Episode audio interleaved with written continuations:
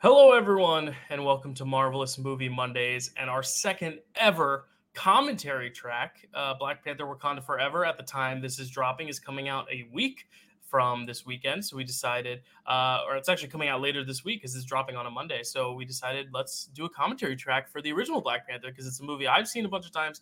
Kelsey's definitely seen a bunch of times because she's always studying for trivia. Um, Kelsey, you won't have to give your thoughts on Black Panther because we're going to have two and a half hours to talk about it. But uh, are yeah. you excited to get this commentary track underway?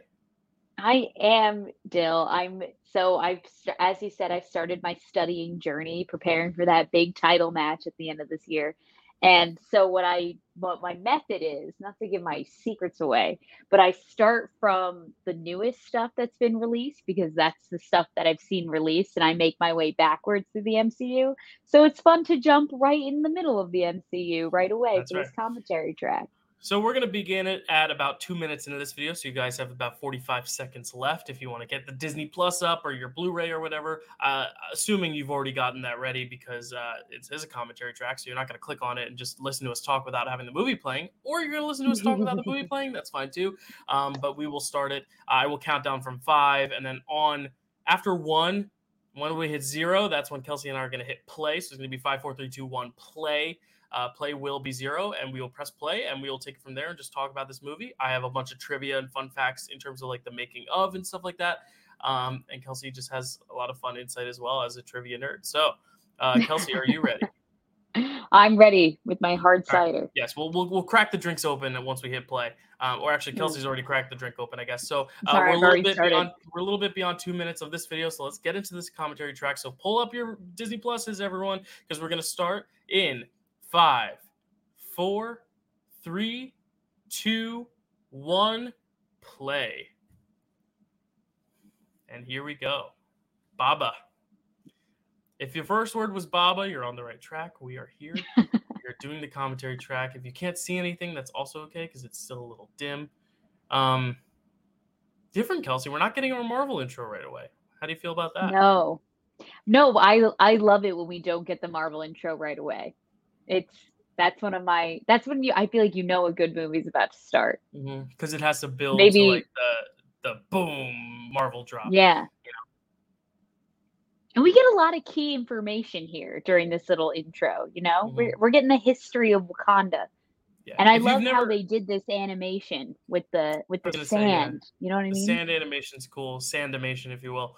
Um sand the one thing, the one thing it. I'll tell you people listening, if you've never seen Black Panther, this is not the time to play us because uh, we want you guys to enjoy it. We're assuming if you've you're listening to this that you've seen Black Panther. If you're a Marvel fan, you've probably seen Black Panther. If you're a person, you've probably seen Black Panther. So um, yeah, we're going to be talking over a lot of the dialogue, but that's because we've seen this movie a bunch of times. We're not doing this to like actually watch the movie. We're doing this to kind of provide our commentary, our insight as you watch the movie and as we watch it with you. So, so think of this more as like a watch along with the, your two annoying friends that won't shut up during the movie. um, that's that's us right now. you know, Jill, I was just thinking about this today. If anyone was like, "What movie would you recommend to someone who's never seen an MCU project ever?" Mm-hmm. I think I would tell them Black Panther. I think that's like the one that you mm-hmm. you like have to see, just as like a good movie. You know what I mean? Yeah. Even, oh, here we go. Even if you don't want to watch, moving to Oakland. Yes. Yeah. No, Oakland, I'm just California. keeping track, making sure people are are with us. Um, For sure. I love this too. Still no Marvel intro, so we're still kind of just setting up the atmosphere, the vibe, what Ryan Coogler's going for, or Zach from Trivia would say Ryan Cooler.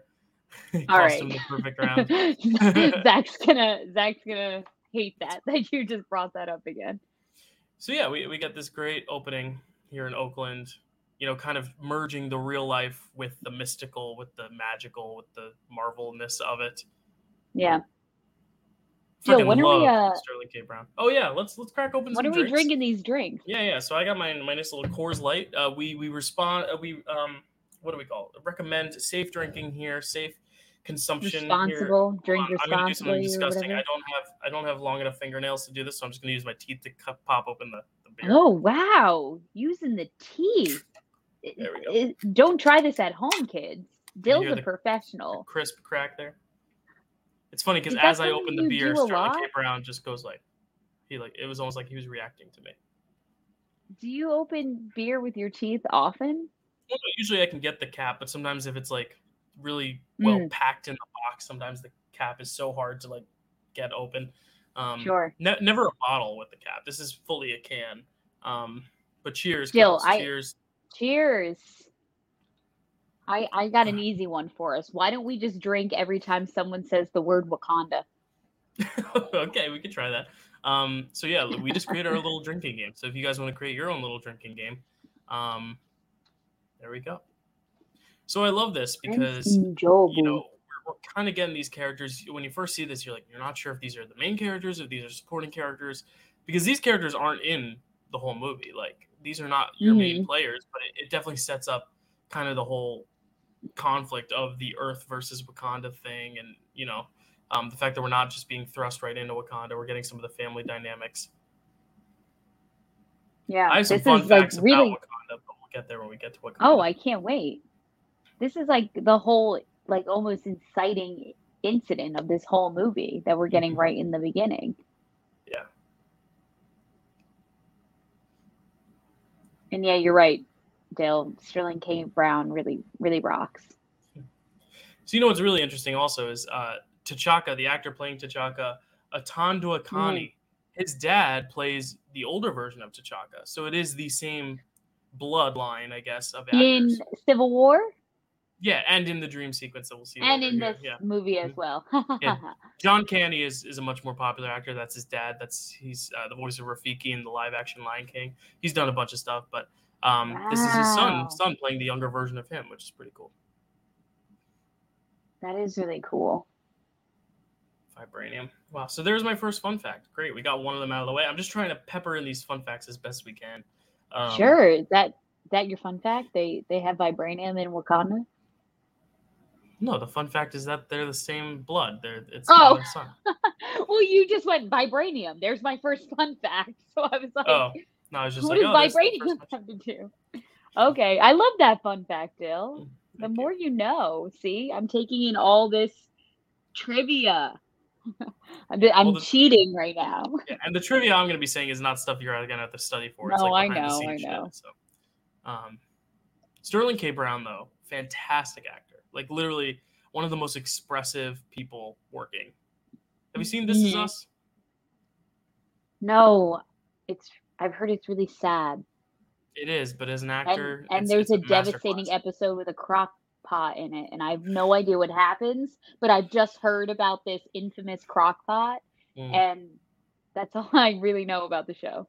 Let's say Sterling K. Brown has some scenes in that show that are just devastating. I mean, like in this little short scene, he's already conveying so much. Like you could see all the emotion just in that little scene. Oh, there we go. There's basketball looking in the sky. So this is a young Killmonger. We're led to believe, right? Yeah, yeah, yeah. This is a young um, Eric Stevens. Eric Stevens. Wow. Eric And Killmonger. now we get our intro. So look at that.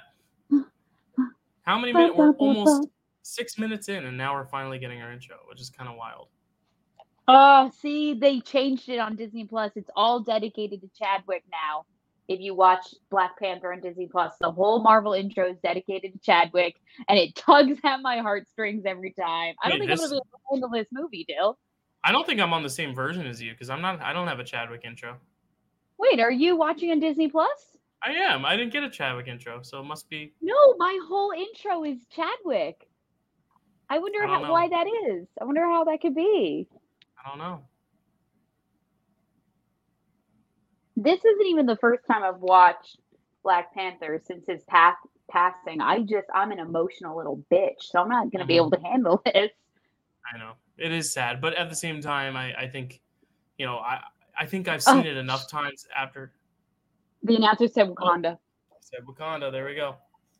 I think we forgot to listen to it. We probably missed a bunch of Wakandas, but I'm gonna listen for it now.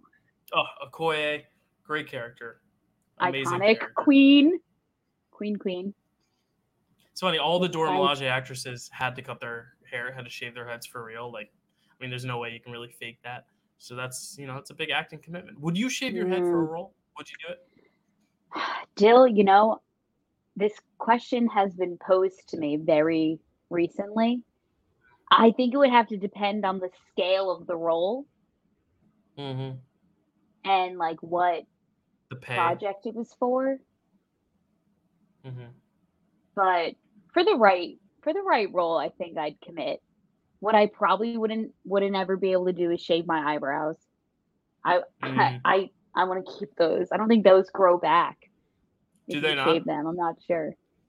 Say we, we are pr- priding ourselves on our eyebrows here on Marvelous Movie Mondays. I, I'm very proud of mine as well. Mine are very expressive. I've worked really hard to get my eyebrows, and they're not even that great, but Mm. I I take good care of them.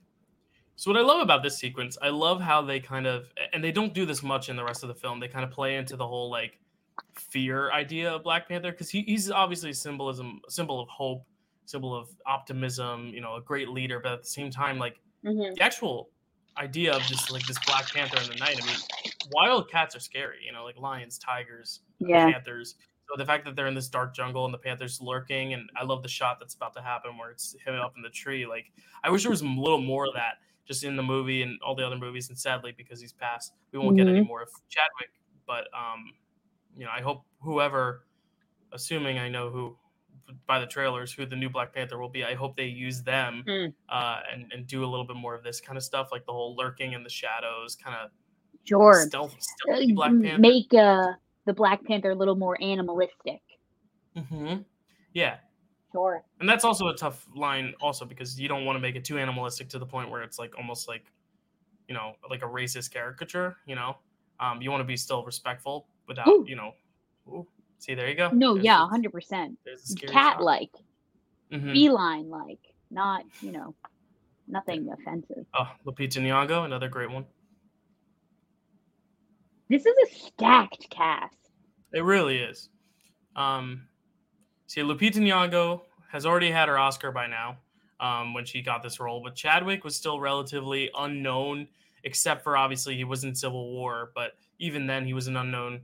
He really became a big star from this movie. Um, he was Jackie Mhm. Robinson in 42. We actually did a whole movie club with Mhm. 42 with uh, 21 bridges or whatever it is, 28 bridges. Yes, twenty-one and then bridges. Ma Rainey's Black Bottom, which he was nominated for post uh, posthumously after his death and after this film. But, Yeah. um, I'd say of all the stars, like Lupita Nyong'o was the only one who was really, aside from like the older people like Forest Whitaker, uh, Sterling K. Brown, Angela Bassett, like she was the only like younger person who was really established at this point, and kind of Daniel Kaluuya too, but he was only a year removed from Get Out, so it's like this is still a fresh cast. Danai Gurira, who played Okoye, she's coming off of The Walking Dead, but even then, that's a very specific audience. Like I feel like mainstream audiences that don't watch that show or aren't like TV people, just movie people, didn't know who she was either. So it's really cool to just see these actors really become famous and, and blow up because of this uh, project because it is such an influential piece of, like you said, just cinema for movie fans, not just MCU. You know, hmm do you like this relationship here? Do you do you buy them? Yeah. You do. Well, I mean, they're I both incredible. So I already like. Mm-hmm. I get the chemistry. I just, it's a shame that we're not going to get too much more backstory into this specific relationship because I would love to know, like, why they didn't work out before, like, what their relationship looked like before this moment. Because when we meet them, they're broken up. You know what I mean, Mhm. Dill? Yeah. And- But we're not going to get any more. sadly. Yeah, uh, um, we're gonna just get the sad stuff out of the way. Obviously, if you're watching this, you probably know by now Chadwick Bas- Boseman has passed away, and um, he was actually two years into his four-year battle of cancer when he was filming this. So um, he passed away in 2020. Started his cancer battle shortly after Civil War was released. So yeah, he's two years into fighting this disease. So it's pretty amazing. Uh, and this beautiful score right here with the light coming up on the two of them, and just stunning Mhm. music. Uh, Ludwig Göransson Mhm. did the score for it. It's the only MCU score to win Best Score at the Oscars. I believe it's one of the only ones to even be nominated at the Oscars because the scores themselves, none of them are as iconic as this. I mean, the Avengers has that theme, but the Avengers, it's just that theme. Whereas here, it's like Yeah. the whole music. It, it just feels so rich culturally, and Yeah. obviously here's Wakanda. It's, it's beautiful. I said Wakanda, so I drank. But Oh, okay. Fair enough. um, You know, Dill, I it's just one of those things where like the score itself adds so much more to the movie that if it were Mhm. different or if it was like it was com- just completely taken away, the movie just wouldn't feel as whole. Yeah, You know because you I really mean? want the score itself is a character. Yeah, exactly. That's good. And even this stuff, like the trumpets, like kind of the royal theme right there. I love that. These these like drums, like these bongos in the background, whatever this, like but it up, but it up, like that immediately you know Wakanda. It's Wakanda. Mhm. Any music that can like trigger you, like take you somewhere, like that's a good score. hmm Well, something interesting about Wakanda, the production designer. We, we also got to talk about the production design. A lot of this is CGI, but a lot of the uh, in in building sets, like everything in the throne rooms, and just a lot of the mountains and and just the tribal stuff in general. The set dressing that is all practical, and that is um, production designer Hannah Beachler. Beachler. Um, is in charge of that, and she did a great job with it. She actually wrote a 515 page. She calls it a Bible about Wakanda, just the history of the culture and just the different designs and the structures, the architecture, Wow. all that, just about the production design. Because production design isn't just buildings, but it's props, it's not costumes, but costumes can be included in that design. So like, you know, it's the Yeah. spears they carry. That's all part of the production design too. So like, really cool that um, there's like a whole magnum opus, uh, 515 page thing about Wakanda. That that's some good dramaturgy. Thank you. Well, yes, it's it's On- yes, on good dramaturgy on her, but for good- you and Thank you for for acknowledging. I, I thought you were talking about my researching and finding out that information, but I now realize you were talking about. I'll give you both credit. Thank you. Love this relationship too. I mean, that's the thing this movie does so well is right away establishing who these characters are in relation to one another, not just separately. Yeah.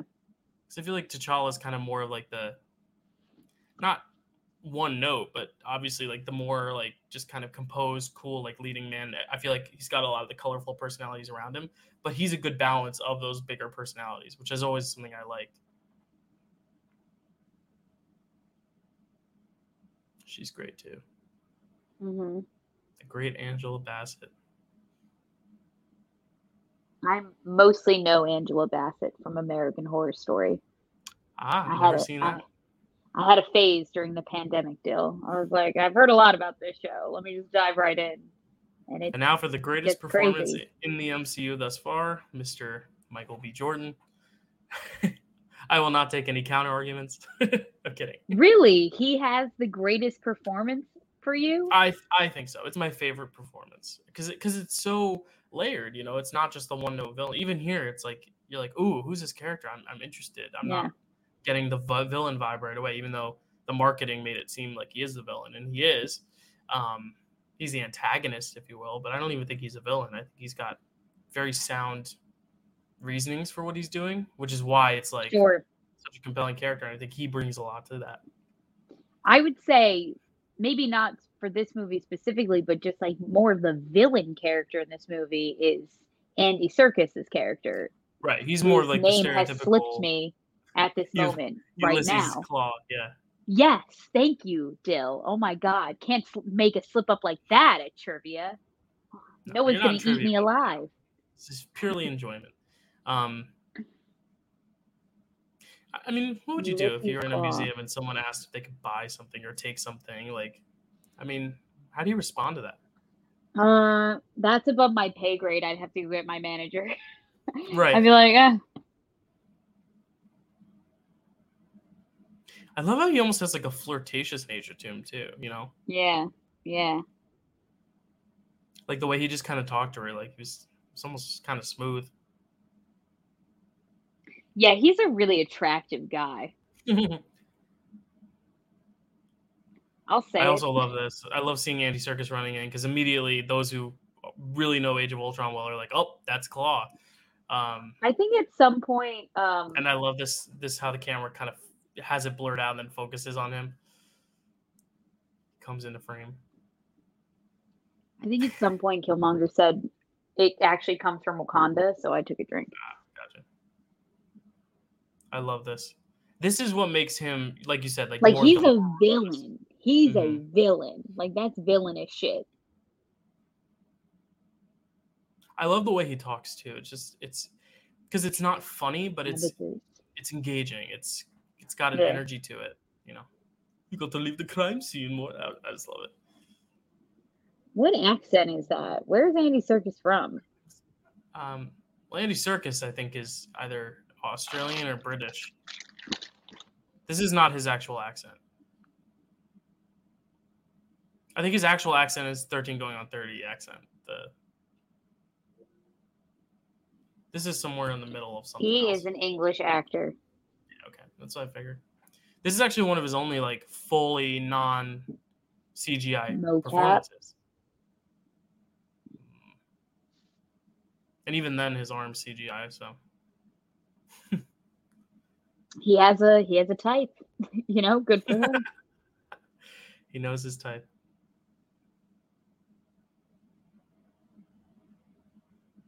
And I like this having the two of them together because it's like he's much more extroverted and Killmonger, at least right now, is so cool, calm, and collected. Now they're doing the Hannibal Lecter thing of pulling him out Mm, with the, with the mhm. stretcher. Yeah, this is such a great ragtag team. The only complaint I have is that we don't get a lot with his girlfriend character. Like I feel like she's very underdeveloped. But Yeah. all right, so we're about to see all the tribes, and actually, I'm gonna put you on the spot and ask if you can name all six of the tribes. There's the mining tribe. I know that. The Mhm. river tribe. Yeah, Um, the border tribe. There's Mhm. six. They're Yep. gonna say them at one point. I want to make sure that I can get it. Oh, I said Season- mining river Mining, border. River, Border. Oh, just Mbaku's tribe. Does that count? hmm Do you remember the name of them? Oh, oh God. The, this isn't a the- trivia question. This is the just me like, Jabari. yep, Jabari, Isn't and then you got the two more. Jabari tribe. Mhm. I'll give you hints. Ah, Okay. One of them is another name for the royal family. It- It's like that tribe, and, and the other one is is uh, th- they wear purple. Is one of them the merchant tribe? Yep, that's the purple one. So now you got only one left, Okay. and that's the, the the one that T'Challa's family is. Oh God. I don't know if I know the name of his tribe, but it's another name for the royal family. Yeah, I The mean it's it's the it's the tribe that the royal family is. So Mm. it's it's also a color. It's it's kind of a color, kind of an element. A color, kind of an element. So like silver, but not silver. The aluminum tribe, No, the gold tribe. the golden tribe. Yep. So Oh, the, golden, tribe, border tribe, river tribe, mining tribe, merchant tribe, and the Jabari. So the golden tribe, yeah, it's the royal family. They use the black motif with continental symbol for the sun, um, and they have the panther theme designs. That's how you can tell them apart. The border tribe uh, was inspired by Lesotho architecture and language, which is an African country. Uh, tribe symbol uh, is the Lesotho word for horseman. Their motif is blue, so they're the blue tribe. Um, And they use the rhinoceros, so that's the one that Daniel Kaluuya. That's them right there. Daniel Kaluuya's tribe is Yep, the, yep, the border tribe. Uh, the river tribe, inspired by the Surma and Mursi of Ethiopia, uh, the people who hail from the Nile, the, the Nile River, um, obviously, hence the name. And their motif is the green and shells type. So that's that's those people, the ones with the green and shells. Nakia's tribe. That would be Nakias. Yep. They wear crocodile skins and leather. So they're kind of the ones who are also very like of nature because they're the river tribe. Uh, the mining tribe is the uh, inspired by the Himba and Maasai of southern Africa. They have the red and orange color scheme, and they wear like lion themed uh, design. So they're a little bit more hard edge, I guess you could say. Mm, Uh, Merchant tribe is the the purple ones. They're inspired by the Tuareg of the Sahara, um, and then the Jabari, as you know, is uh, Mbaku's. They're the the fur and wood uh, to honor the gorilla. The Gorilla City, actually, which we'll get to later, was originally supposed to be a rainforest. Like that's what the comic book accuracy is. But Ryan Coogler was that's too easy, you know, like the rainforest, the gorilla. So he said it uh, on that uh, frosty mountain, the snow covered mountain, which is kind of cool. mm, interesting. So that, that was a Ryan Coogler choice, but we'll get there. She's a, She's so funny. yeah. This isn't as much a breakout for her than it is for like the other characters. You know, like because this is the first time we see her. Yeah, because like we've already seen Chadwick in Civil War, and I just um, love how they have such a brother sister dynamic. It's like mm-hmm. he's undergoing the most important day of his life, and she's just like, I don't care. Like I would like to leave. Mm-hmm.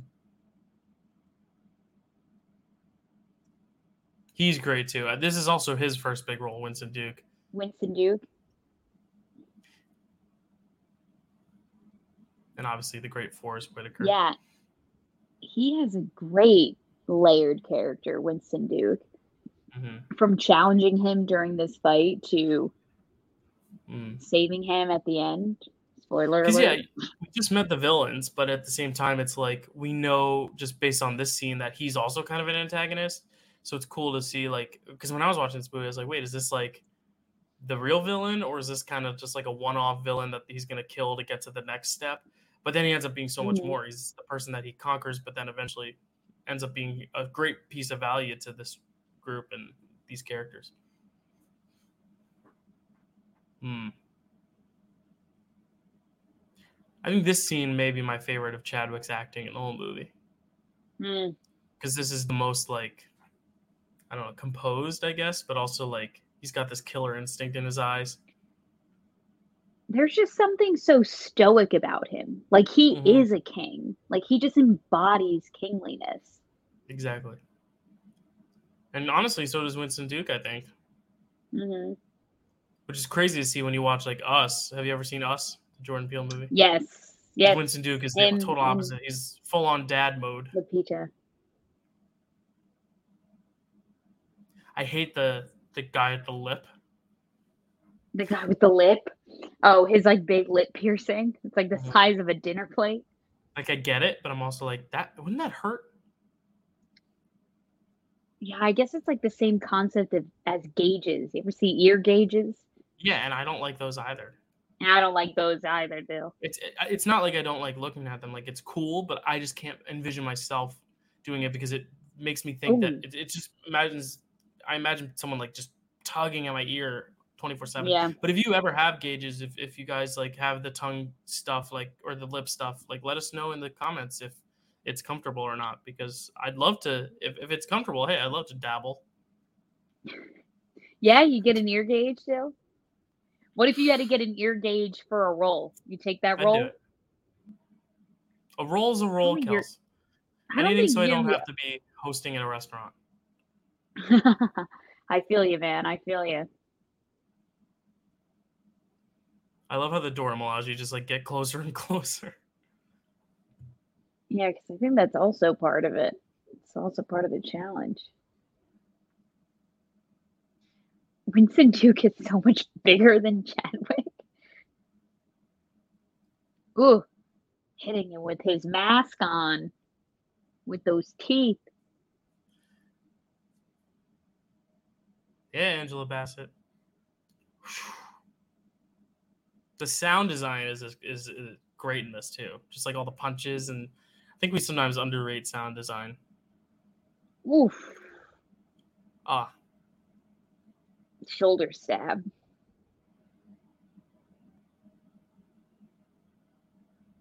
Mm-hmm. And there's that score kicking in again.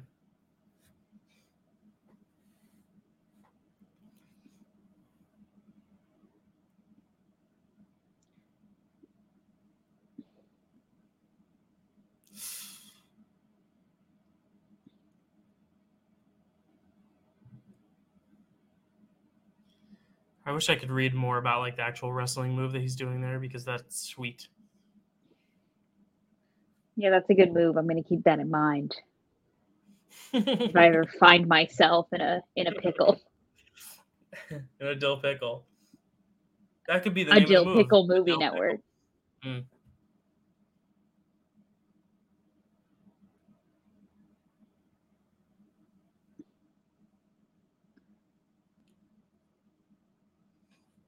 Amazing. Yeah, she's so cool, Okoye. I love the subtleness yeah. of just all the little smiles and smirks she gives because she's a funny character. She's a, probably the funniest one in this movie, except for maybe yeah. Andy Serkis. my favorite Okoye line is in Infinity War, and it's when Wanda first comes down on the battlefield, and she just goes, "And why has she been up there all this time? like, what has she been doing up there?" It's actually funny. That's the what- um, the Dora Milaje themselves. I guess I'll talk about them now. Translates to the adored ones. That's their translation in Wakandan. Uh, a group of female soldiers protect Wakanda. Um, Dora Milaje was made up of a cast of actresses, but also stunt women and Broadway dancers. So they wanted each like Dora Milaje to have their own specific skills. So they had the ones that were obviously more actresses, kind of the leads of them, but the ones supporting Dora Milaje, we have a lot of uh, Broadway dancers and stunt people because they really wanted that Wow. sense of fighting style to be real authentic and to really be able to have Nice. malleability. Chadwick said Wakanda forever, so take a drink too. Oh, I've been I've been drinking. That's funny. drinking. The cast- drinking. The casting process to find the Dora Milaje was so extensive they called it Finding Dora. the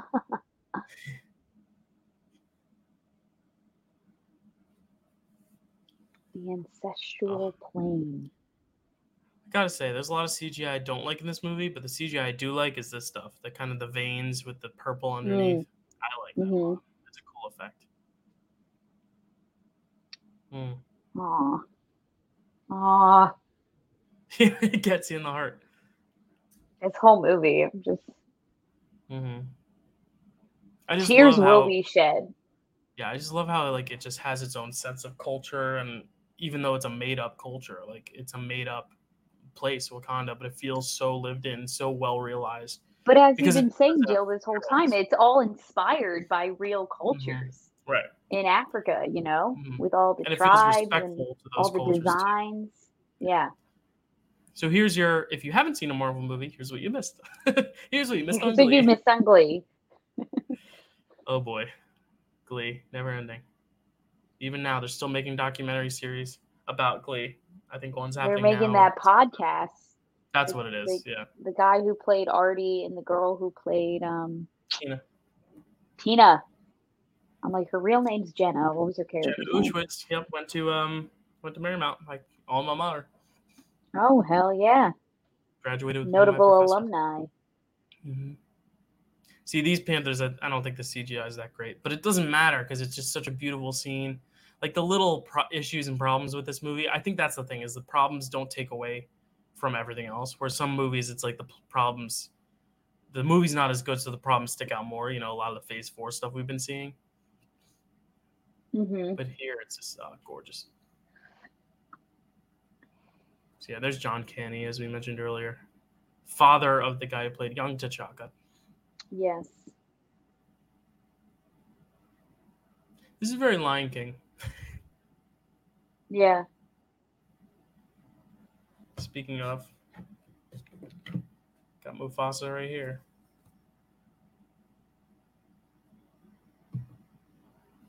This is so heartwarming.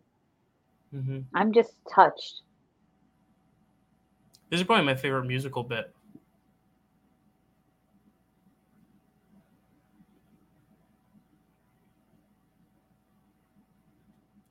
Just the costumes here too. I mean, the costumes are so good everywhere else. hmm So yeah, um, I guess it's a good time to talk about the character Black Panther and where he came from. Considering we're here at the ancestral plane, uh, Black Panther was first created in July 1966, which is actually two months before the founding of the Black Panther Party. So Black Panther, the superhero, existed before the actual Black Panther Party did. What year Um, did you say, Dill? 1966, July of 1966. So it's uh, been a character Wow. that's been around for a while. Uh, people started mistakenly assuming that the name was referring to the party. Uh, it's kind of one of Hmm. those reverse psychology of this came first, but this was more popular. So everyone thought this was because of the Black Panther Party. Um, so a lot of people started renaming it to the Black Leopard. That was kind of the the periodic name shift for a while in the comics, but then uh, the readers nor the creators liked that title, so they changed it back. Um, Mm. Yeah, I like Black Panther better. yeah, I like Black Panther better than Black Leopard. Black Leopard just doesn't. That just that thing that makes me think of like Death Leopard. Mm-hmm. Or Def, not Death. Def, Def Leppard, Leppard. the the band. Yeah. So, um, Jonathan Maberry, who was one of the comic book writers on Black Panther, uh, first actually learned about apartheid as a young teen because of, of Black Panther's involvement in Fantastic Four. Because Black Panther was first introduced in a Fantastic Four comic. Fun fact. Hmm. Um, but Mayberry learned about apartheid, which is like African politics and all that stuff. It's too much to go into right now, Mhm. but um, learned about that through that, and that actually encouraged him to, you know, kind of cut off his father, who was actually a member of the KKK in Philadelphia. So he was the son of a KKK member. Saw Black Panther in the Fantastic Four comic, oh and basically just my cut, changed his outlook on life, cut him off, and then um, offered him the job of writing this comic. They didn't know that at the time, but Maberry says that Black Panther is like the most positive influence on his life because of that. So like it kind of Is shaped this him. Maberry guy you're talking about? He's a white guy. I'd assume so, considering his dad was a KKK member. Yeah, Yeah, yeah, that probably tracks. but I I, will look. I'm just curious. This is a great little jumper Lupita's got got on. Look at this the green jumper so she's wearing. And I like how they don't don't really make the tribes thing too much in your face, but you can still get a distinct characteristic about each person just based on the colors they're wearing, because they kind of relate to the tribes once you know that kind of Yeah. breakdown of all. Yeah, I Yeah, wish we so just got far a little we've- bit more. of The two of them. So far. Oh, they're so sweet. what were you gonna say? So far, what? I was just gonna say, so far we've only seen her in green, which tracks because she is a part of the River Tribe. I don't think there's a picture of him, but I believe W'Kabi. what is his name? I always forget. W'Kabi. W'Kabi. Yeah, that's what I just read. Yeah, I have subtitles on too because I'm just like, I want to hear you more than I want to hear the movie because Yeah. if they're both at the same volume, it you know becomes tough. Yeah, yeah, yeah. That's why you got to see a movie a certain amount of times before you can actually commentate on it. Because if you're going like first watch commentary, that can get messy. Uh, yeah, no, The- all my commentary would be, what did he just say? What's Yeah, going he's very on? he's very Wait, white. Jonathan Maberry. Jonathan Maberry is very white. Well, So yeah, good for him for having a turnaround. expand his mind and Yeah. open up his perspective a little bit in the year 1966. and he did. He did. He read this comic, and, and it did that for him. And then he became a writer for the comics for these comics, That's which that's the power of literature, people. which nowadays we probably want black creators to tell these black stories. But at yeah, the time, 100%. like, the fact that it was someone who was so influenced by it, I think is is good, uh, as opposed to like an actual person who was not with the times or had a negative outlook on black people in general. Like that would have been even worse, I think. But I love the South Korea scenes. South Korea. Yeah, when they go to South Korea. Oh In the yeah? I, I thought you were talking about this scene. I was like, this isn't South Korea. No, no, no. This is very much not South Korea, but Mm, that's where they're going next, and I really love the whole sequence. mm. Daniel Kaluuya, another great one. He had a breakout the year before with Get Out, so he was well established. He was an Academy Award nominated, but I don't know if he got cast in this before Get Out came out, so he might not have been like Hmm. intended to be a huge selling point, but it, it just helped that he was. Um, Sure. And it's sad he couldn't join on for the sequel just because of scheduling conflicts. He's not going to be in Wakanda forever. No, This is the first I'm hearing of it. It's funny because people listening after the fact will be like, "Yeah, he wasn't in it. What are you talking about?" But yeah, we haven't seen Wakanda Forever yet. People, we're not cool critics like everyone else who got to see it early, so we're going fully blind. Um, yeah, Angela Bassett will be back. She gives that great line in the trailer. We have Nakia and Shuri, obviously. I don't know about Killmonger. The thing is, Michael B. Jordan has been in every single Ryan Coogler movie. He was in Fruitvale Station. He was in Creed. He was Creed in Creed, and he was Killmonger here. So you know, this is Ryan Coogler's fourth feature film. We'll see if he finds a way to get Killmonger in there. I don't know where he would use him. I guess maybe like maybe in the In ancestral plane. flashback. Oh, maybe in that. the ancestral plane. Imagine if like someone goes there and is like, "Holy crap! There's it's an evil ancestral plane, Killmonger." Mm, But he's not evil. He he just ha- he's uh he does what he does. Their little handshake. Yeah. I love this scene too. This is where you kind of get a so little bit more of that modern lingo with the meme that's coming up with the sandals. Oh yeah.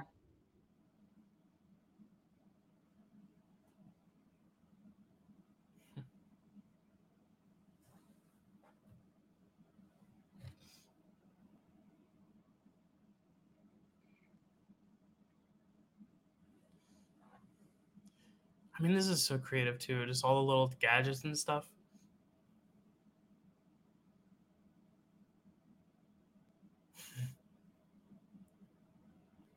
Mm-mm. I don't know. I'm still hit or miss on that line. I can't help but smile. I, I smile. Because now, after so many years, it's like it's like nobody says that anymore because that was just like a that was just like a meme of a joke specific to 2018. So it's like funny to think about like you know jokes that get old Mhm. like that. Mhm. Like you know like now that joke is out of date. you know what I mean? Well, that's So the it's thing. kind of it's- silly. it's- It's like we really ran silly. around being like, "What are those?" and we thought it was hilarious every time. Mhm. It's a cool it cultural makes- landmark in that sense. Like it's cool to look back on this and be like, that was that time period. But at the same time, it doesn't help in making this more timeless. You know, like people are gonna watch this and be like, "What is that?" Well, I don't get it. Um, I don't know. Actually- I, I kind of like the some of the dated moments because it's like makes me think about like what that time in my life was like. You know what I mean? Um, so on the sneakers, uh, we we got a shot of it, but I'm not going to rewind it obviously because commentary's got to keep going. But there is a series of characters on the sneakers in like the Wakandan language that um, uh, they were like kind of Wakandan hieroglyphs, I guess you could call them, or Wakandan glyphs, whatever. Um, they actually correspond Sure. to the 26 letters in the Roman alphabet, and when you read the letters, it's hair, uh, it's hair, sorry, heir to Chaka, spelled H E I R, like the heir to T'Chaka, the king. Um, Yeah, like the heir, heir to the that's king. funny. Um, but that's also a another joke because it's like it means you know heir to the king, but also heir to Chaka is similar to Air Jordans because they're sneakers. Yeah. So there's there's that little Yeah. joke. So it's a little play on words almost, but you really have to be like a super nerd to figure that out. Yeah, you got to pause this and look up all the hieroglyphs. Like that's not in the Marvel Encyclopedia. That's probably in its own world. That's why I didn't make that information up. I, re- I read about that. That is not me coming to my own conclusion. I'm not that good. wow, that's great, Jill. Snoop Dogg, that footage. Psy. Whatever happened to Psy? I don't know. He had Gangnam Style, then this song, and then he Gangnam dropped Style off the face and- of the planet. Well, that song was a huge hit. He was probably like, "Wow, I never have to make another song ever again. I'm Right. I'm taken care of." What do you think of her wig here as a It's- fashionista? Uh, I, I'll be honest. Uh, I like Okoye all natural the way she is. I don't. I I don't care for this wig moment. I agree. Not a fan. But hey, she's beautiful no matter what. But A hundred percent. Here is Nakia in green again. I love it. I love the theme. do you think there's like a symbolism there, like green with envy, because he wants to be with her but isn't and can't? Or do you think it's just I because don't she comes know, from that Jill. tribe? I don't know. There could be layers to this. Although I don't know what she's to be jealous about. He looks pretty spiffy in the in the suit moment too, might I add. hmm Yeah, Chadwick's looking good here too. Yeah, uh, this whole cast is so attractive. Like so many good-looking people. Even Andy Serkis is not the most attractive here, but he's like a good. He's got beautiful eyes. That guy. Yeah, you're right, Dill. He does. I was thinking about that the last But I mean, you know, my crush on Lupita Nyong'o will never die.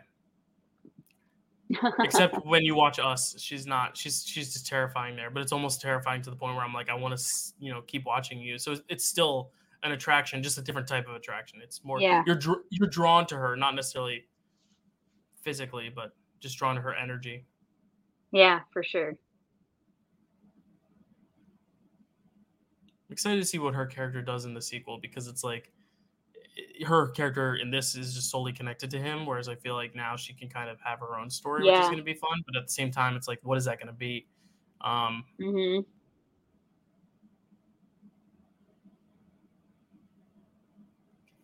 Can so we this is please the focus? Korean. This is where we're going to see this. Stan Lee as a gambler. Mhm. And we're going to run into my good pal Martin Freeman as Mhm. CIA agent Ross, Everett Ross. Yeah, this scene has has great um, great moments, great comedy, great action. Grace Lightning. How could you miss Crease Lightning? There he is. So I forget, is he in any other MCU movies or just this one? As He is in Civil War, and that's But where briefly, we meet right? him the first time. briefly, right? Because Bucky gets turned over to the CIA, I think. Right. because after Shield slash Hydra gets shut down in Winter Soldier, that's where Sharon goes to work is for the CIA, and that's how she helps Sam and Steve out during Civil War. So Martin Freeman, obviously a great actor in the series Sherlock. I don't know if you've seen it. Um, he's also Mhm. Bilbo Baggins in the Hobbit movies. Um, when he was asked what it was like being one of the only few non-black actors on set, because usually it's like you have the token black guy with the other bigger group there, Stanley, awesome Stanley. Um, Mm-hmm. that's kind of he is. sad, but like for so many years, it was always like, oh, you're like the token black guy, which I hate. I hate that like phrase. I hate the fact that it's like you can only have one. Like he's the, you know, I hate that. Um, so it's kind of fun that in Mhm. this film, there's really only one or two like token white guys. Um, Sure. and and he even said that he's like, right, eh, this is what black actors feel like all the time. Um, that's what Martin Freeman said because he was like putting into perspective. He's like, wow, this is what it's like. And then him and Andy Serkis, because they were both in Lord of the Rings together. Uh, Andy Serkis played Gollum and he played uh, Bilbo. Um, they refer to themselves as the Tolkien Tolkien white guys because Tolkien J.R. Tolkien wrote the books Oh, books for Lord of the Rings. So they were the Tolkien white guys. Um, and honestly, if you're gonna have any non-black representation in this film, you couldn't find two sweeter guys than these two, Martin Freeman and Andy Serkis. Even though Andy Serkis is playing an evil guy, the two Yeah. of them in person are just two of the most delightful people. I haven't met them, but just from interviews and stuff. Um, sure. Yeah. that's another thing. This cast, it just feels like you want to hang out with them off camera too. Like they're just all likable people. No egos. They all look like so cool. I'd be intimidated. I feel like you guys are so much cooler than me. I can't. SoundCloud. I don't know the last time I used SoundCloud. There they are, the Tolkien white guys. Tolkien. Jill, have you watched like Lord of the Rings? Like, are you a Lord of the Rings guy? Yes. I did a whole draft day on it. Yeah. I love Lord of the No, Rings. maybe. Love Lord of the Rings. Have you? No. no. Should I? Gotta, gotta get into it. Yeah. I mean, the, the thing is, Lord of the Rings, it's a time commitment. That's the thing. Because all the movies are like over three hours. So it's like you gotta really commit to it. Yeah. Because it's, there are these long epic books. Um, the Hobbit is actually a children's book. It's short, and then they made it three movies and they made them long. They're, they're not more than three hours, I don't believe. But the actual Lord of the Rings, it's three big books. Um, it's a beginning, middle, and end. And they, the thing with Lord of the Rings, the movies, is they wanted to be as faithful as possible and cut as little out as they could. So they literally have just three hour movies. It's like a 10 hour commitment to watch all three. But if you have a good day to sit around, if it's raining and you have time and you want to just kind of indulge yourself in the atmosphere, then I'd say go for it. That's crazy. You know, the only thing that I really know about like the Lord of the Rings and the Hobbit movies is that whenever someone spins Middle Earth in tri- trivia uh, movie Schmoedown, Mhm. eh, they always they're always like, no, I gotta spin again. Like nobody Yeah. wants that category ever. Well, because the thing is, like, Marvel is so based in reality still. Like, it's still like New York and South Korea and, you know, Wakanda's Oh, made sure. up, but it's like, it's kind of realistic. Like, the places are real. Whereas in Lord of the Rings, it's all made up places.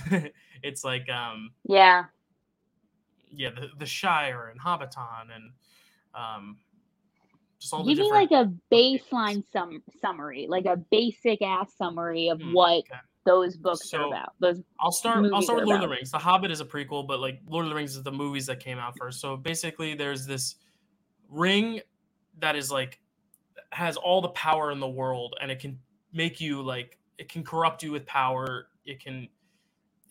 A lot of people are envious of this ring, and somehow this old man Bilbo has the ring, and the evil Sauron is looking for the ring. He's like a this demonic presence, and he's looking for the ring, and Bilbo appoints his nephew Frodo basically to um, destroy the ring, and rather, and the whole thing is that Frodo wants to bring it to these other more noble people, like these people who are trained in combat and all this stuff to help destroy the ring, the, the Fellowship, if you will.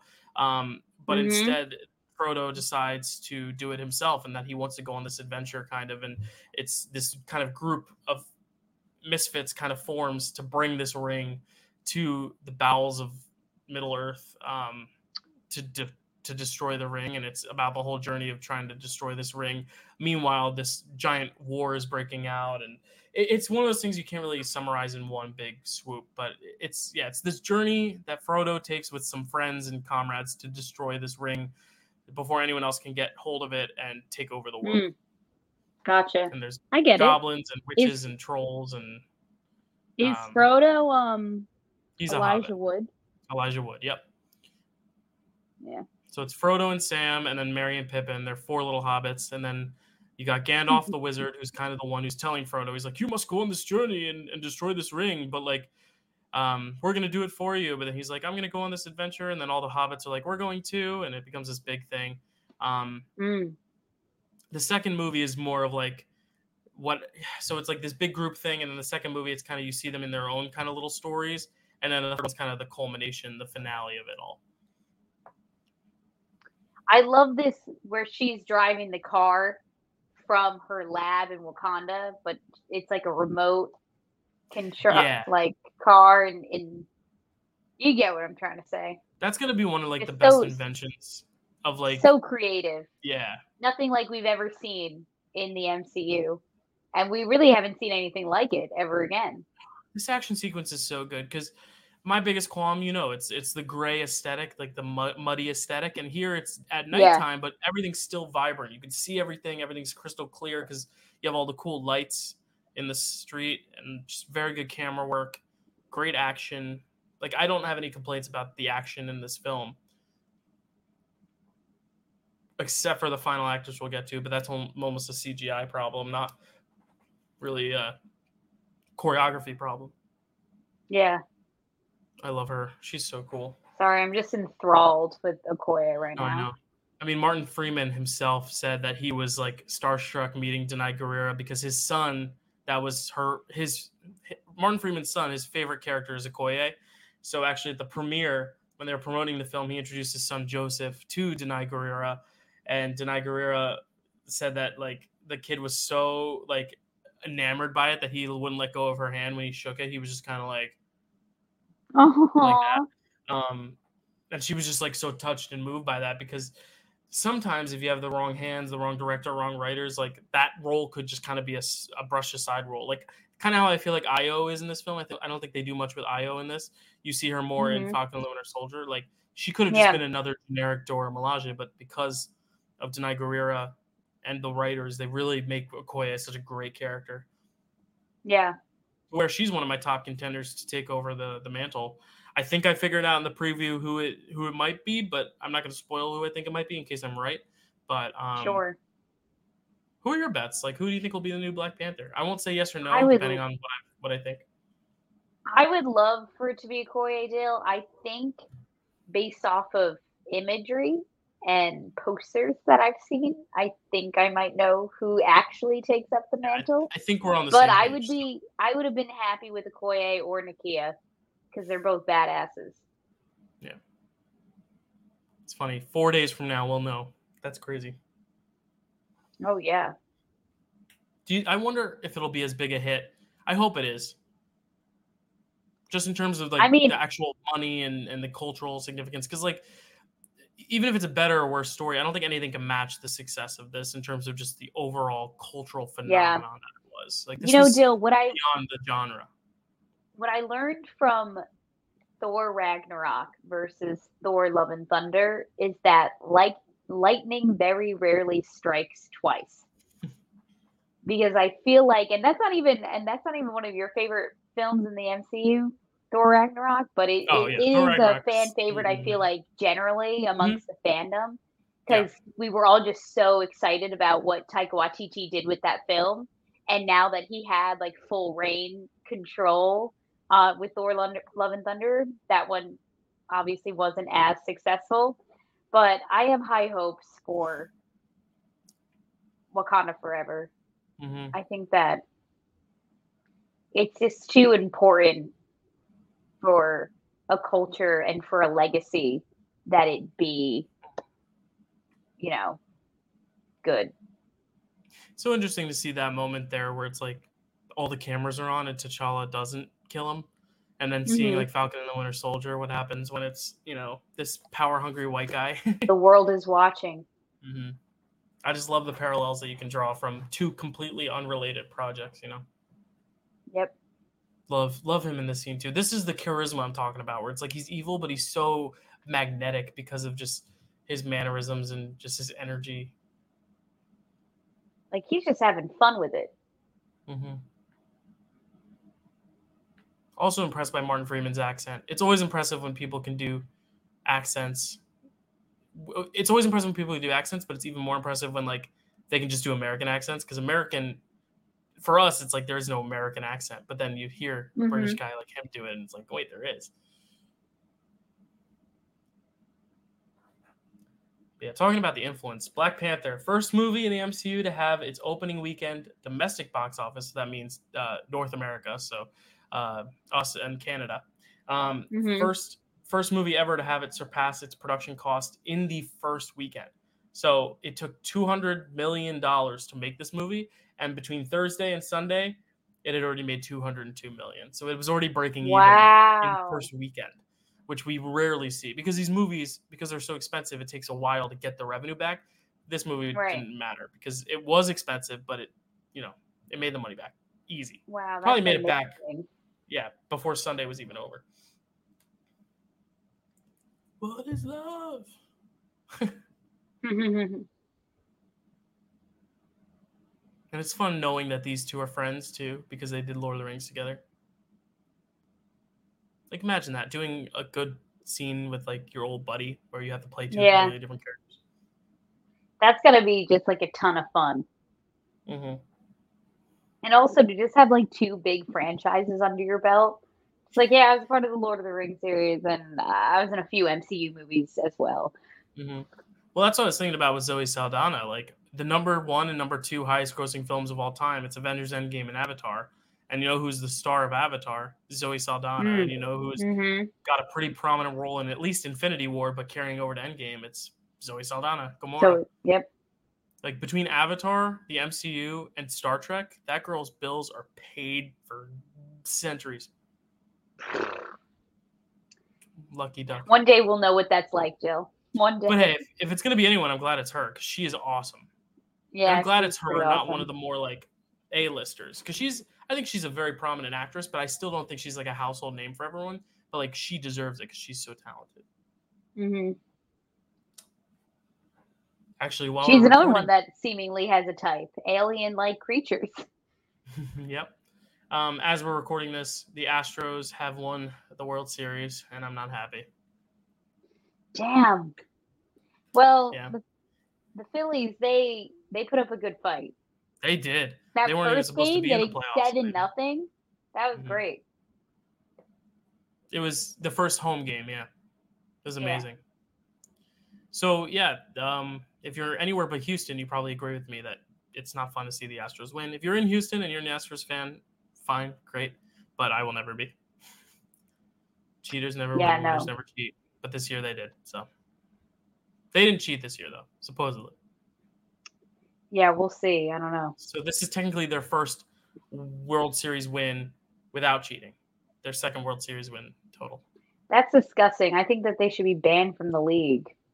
You'd think hey, listen, if we get negative comments on my video because I just talked trash about the Astros, that's gonna suck. But hey, I'm speaking my free mind. So here.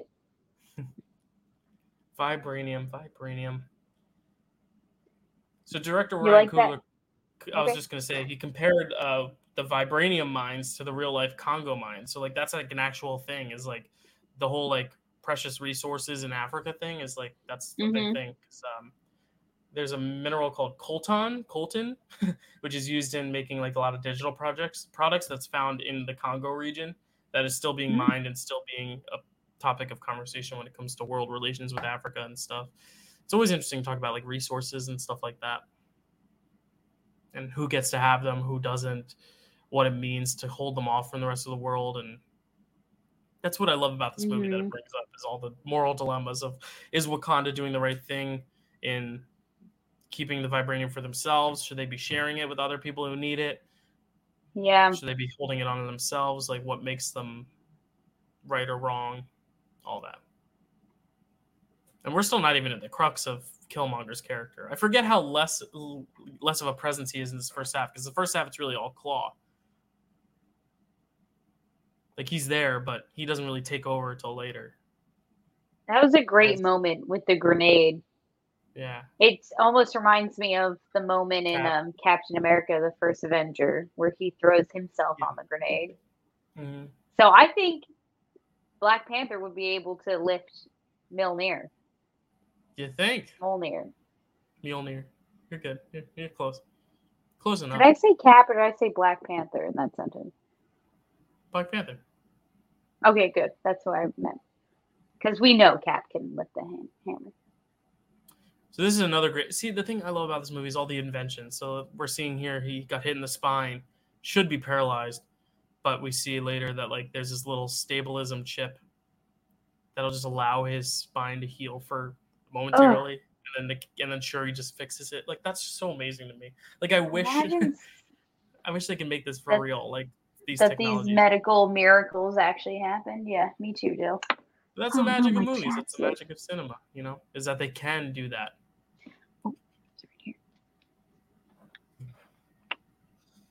All right, so I have another Wakanda fun fact. During an interview, Lay it on me.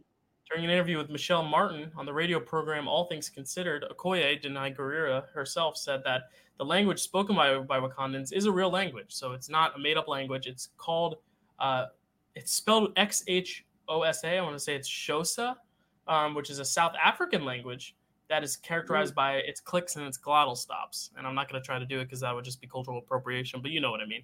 You know when, when you hear it. Um, it's the same language that actually Nelson Mandela was native to his his hometown. So uh, Nelson Mandela speaks Wakandan or spoke Wakandan pretty much. Wow. Cape region of South Africa, and um, Mr. John Kani, the guy who plays T'Challa's father, older T'Challa's father, uh, is also from that region. He is Xhosa, so he um, he kind of set the groundwork for how that accent would be, how the way you would talk is, and that's actually where Chadwick and Danai Gurira and um, Letitia Wright modeled their accents after was John Kani because they said what is the most authentic way you would speak English with that accent. So John Kani did it, and they modeled it after him. So John Kani really made this Wakandan accent what it is wow. because the accent is so cool. It's so again stoic. It's like got this like rich quality to it. Yeah. Man, so good. It would have been interesting to see what would happen if Daniel Kaluuya played T'Challa. I think he's a little too calm and chill for it, but Hmm. Kelsey, do you want to know who else was up for the role? Yeah. There are three MCU. Yeah, yeah. We'll get to this scene. Then we'll, when we come back, I'll I'll have you. I just the want to say real quick before too much time had passed. So when they first brought um, Everett Ross in, Mhm. uh, Shuri had said, "Great, another another white boy for us to fix." And I'm and I might have realized this during another watch through, but I'm like, the first white boy they're referring to fixing is Bucky. Mhm. So sorry, I just wanted to get that thought off my out of No, my it's fine. head before it disappears. But please tell me Well, I was just gonna who say else that's where up it's for the role. That's where it's interesting to see like the continuity because this movie came out 2018, so it was right after Thor Ragnarok was the last one before this, and before that was Spider-Man: Homecoming and Guardians 2. So Civil War was the whole year before. So like if we're going in continuity and we're watching Civil War into this, the Bucky thing is probably at the top of your brain, but when you have three or four movies in between, you kind of forget Yeah. that. Oh yeah, it was. Yeah. Because actually, after Civil War, you had Doctor Strange as well. So you had four movies between Civil War and this one, I believe. Doctor Strange, Guardians Two, Spider Man Homecoming, and Thor Ragnarok. So it's like because this came out early 2018 before Infinity War. And Civil War was early 2016. Homecoming, Guardians 2, and Thor Ragnarok were all 2017. hmm That makes sense. Yeah. So it had been a while, at least a lot of movies since Civil War. So I get how you, you know, and it's been a while since the Age of Ultron, especially for Klaue's character. So I remember seeing Black Panther and forgetting who Klaue even was, that he was even in another Hmm. movie, that, that Ross was in. it. Oh yeah. Ugh. So Jill, we we've totally brushed over this moment now where he totally like shoots through his girlfriend to get to Klaue. yeah. So does that make you kind of waver a little bit on whether or not Eric Killmonger is a villain in this movie? well, that's the thing. He's he's an antagonist. He has re sound motives, but it's the way he goes about it that's villainous. And I think that's where he is a villain. Yeah. Because like, there's always an argument of is he misunderstood or is he a hero? Is he a villain? He's definitely not a hero. Uh, Some would say he's an anti-hero, but I think the means in which he goes about what he's fighting for makes sense. Well, how he's fighting for it is where it's villainous, you know. So I would say he's a villain for sure, and he was number one on my villains ranking. I think we should redo it at the end of Phase Four and see where the Phase Four villains go, like Gorr the God Butcher and Agatha Harkness and uh, That'd be fun. What's her name, the the stupid one from She Hulk. Uh, Titania. Yeah, lame villain. Was So, yeah, the even the villain of She-Hulk? She was Who's to say? branded as it. Um, so the three actors that were Yeah, go, please tell us. I'm gonna give you hints. The first one you might not get. He was only in Thor: The Dark World, so you're probably not gonna know who it is. It was the guy who played Algrim slash Kurse. Do you know who I'm talking about? You're gonna have to give me more than that. His, his actor name is Adewale Akinoye Agbaje. Um, I'm gonna try to pull up a picture so you know what I'm talking about. He was in Uh, Thor: The Dark World. Did he speak? Yeah, he's um.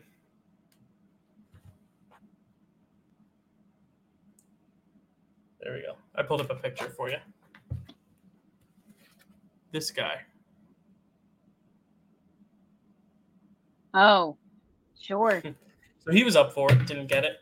Um, obviously, they're obviously actors auditioning for a lot of projects, so um, he Mhm. was up for that. The other one was Djimon Hounsou, who was in Guardians of the Galaxy as Korath. He was also in Captain Marvel. Uh, Djimon Hounsou, you know who that is, Oh, right? was he? Um, he was one of the Kree in the group of Kree. I think so. Yeah, you're more of a trivia person than I am. He's he's the one when Star Lord's dancing at the beginning of the movie. yeah, yeah, yeah, And and he's like Star Lord, and he goes, "Who?" Yeah, yeah, Yeah, yeah, yeah. I, So I know exactly who. Quiet Place Part Two. That guy. Um, he was considered for it. Yes. And then the third one, I'm gonna have you guess. Just guess an actor from the MCU. I'm They- just get. Oh, from the MCU. Yeah, yeah, yeah. No, sorry. The three that were considered are all other people that got other roles. So basically, they didn't get this role; they got their other roles instead. So the one guy was sent to Thor: The Dark World. Djimon Hounsou got a role in Guardians, and then the other actor got a role in a different film. And I'd argue that he lucked out. Oh my god, you just gave me so much information. Was was the other actor Michael B. Jordan? No, no. Oh, I think Michael B. Jordan was always going to be like Killmonger Killmonger? because he's a Coogler guy. Like Coogler probably wanted him for his movie to be like, "We're introducing you in this one," whereas Black Panther was because because we're talking about Civil War when they were casting Civil War, um, it was up to these four guys. It was Chadwick, and then Adewale, Djimon Hounsou, and then one other actor. okay. So I have to. Uh, because of I'll just tell you one more hint because of the movies that this guy was in.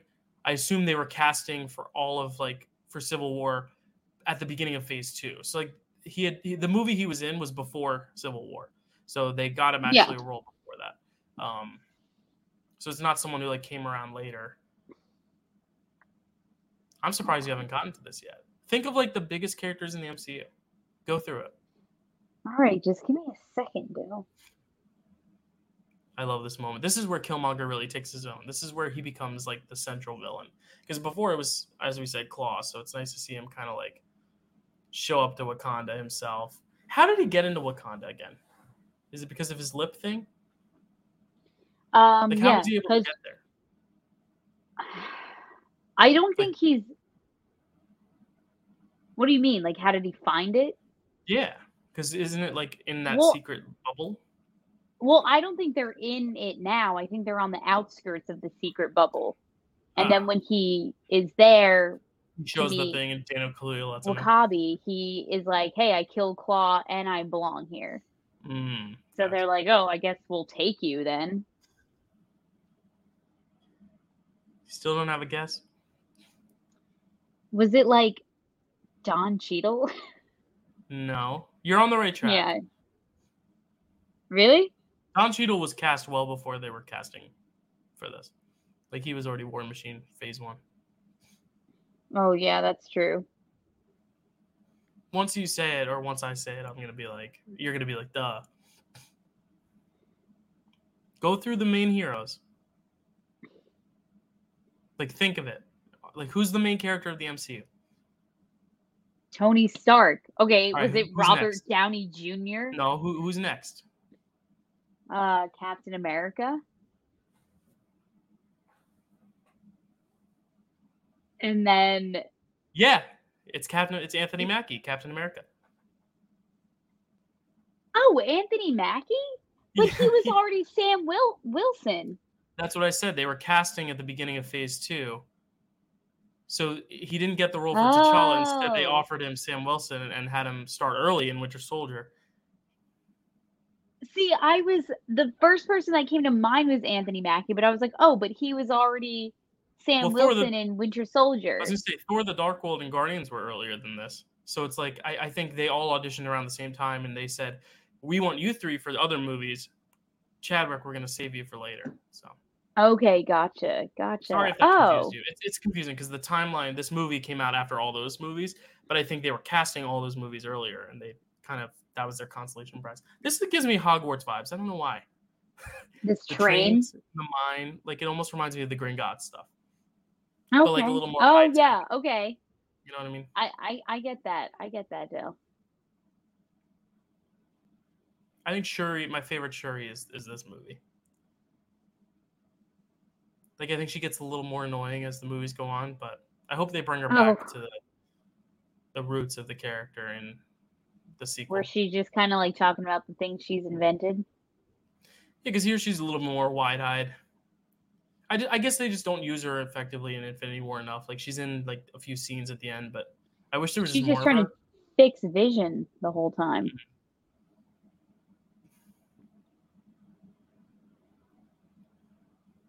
Like I feel like we just get more character from her here, as we should, because this is, you know, the movie about Wakandans. So Yeah. Well, I think we're gonna get much more of her in Wakanda Forever. I'll say so. Yeah, she's front and center on that poster. If we're alluding to what we were earlier.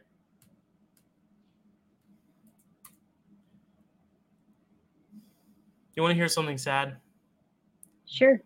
Michael B. Jordan did not interact with any of his cast members on set because he wanted to keep distant because he wanted uh, to feel like Killmonger and the fact that he was distant from the rest. He didn't want to fit in with them because he wanted to kind of embody that. He wasn't method acting, but he was almost kind of like creating that separation, Wow. which I, I guess is it. fine. Like you're you're keeping yourself. You're not you're not going to extremes in method acting. Like if he had started challenging people to duels and to actually giving himself those little scars around his body, I would have been like a little bit more like, uh, Oof. um, Yeah, no, no, no. Don't go scarring yourself. That's interesting though. mhm. I feel Actually, like this- it worked in his favor. He gives a very Yeah. uh, effective performance. hmm and it does feel like an outsider because Michael B. Jordan's such like a charismatic presence too that it's like, how does he Mhm. not get along with everyone at first? Like, how does he butt heads with everyone? It's because I guess he had that method actingness.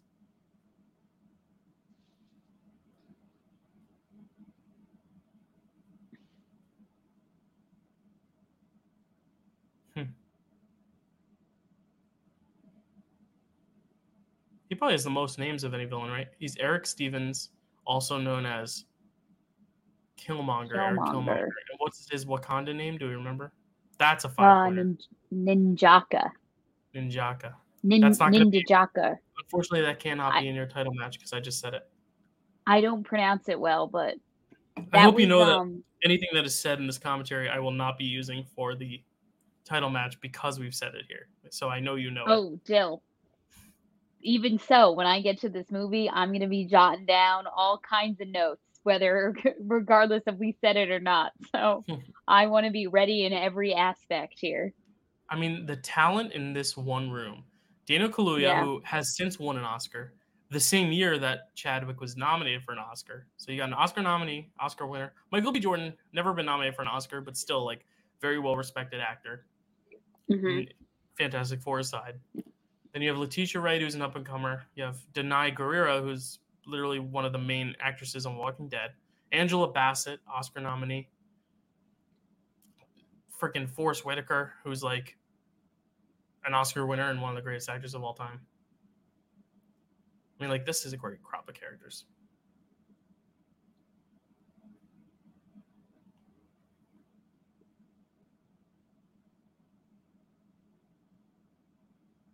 Mhm.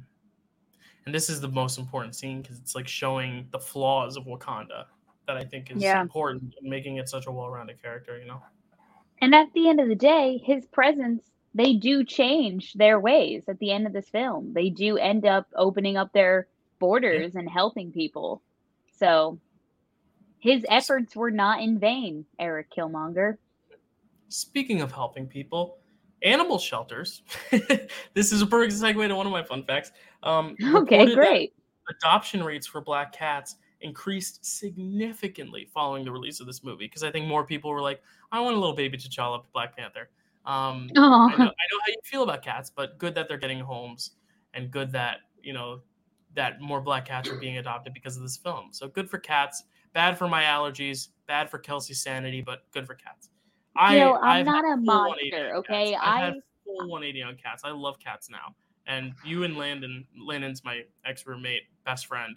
Uh, not ex best friend. He's still my best friend. My ex roommate. He now lives with his amazing. yeah, he's our ex best friend. He's an No, no, no. I needed to separate ex roommate from best friend. He's not my ex best friend. He's my best friend, ex roommate. Anyway, he does Marvel trivia stuff with us when we go to bars and stuff. But he uh, he doesn't like cats either. You and you and him both. So I, I try to keep the cat talk uh, to a minimum. But to be you. clear, I am in all favor of any animal getting adopted and getting a nice home.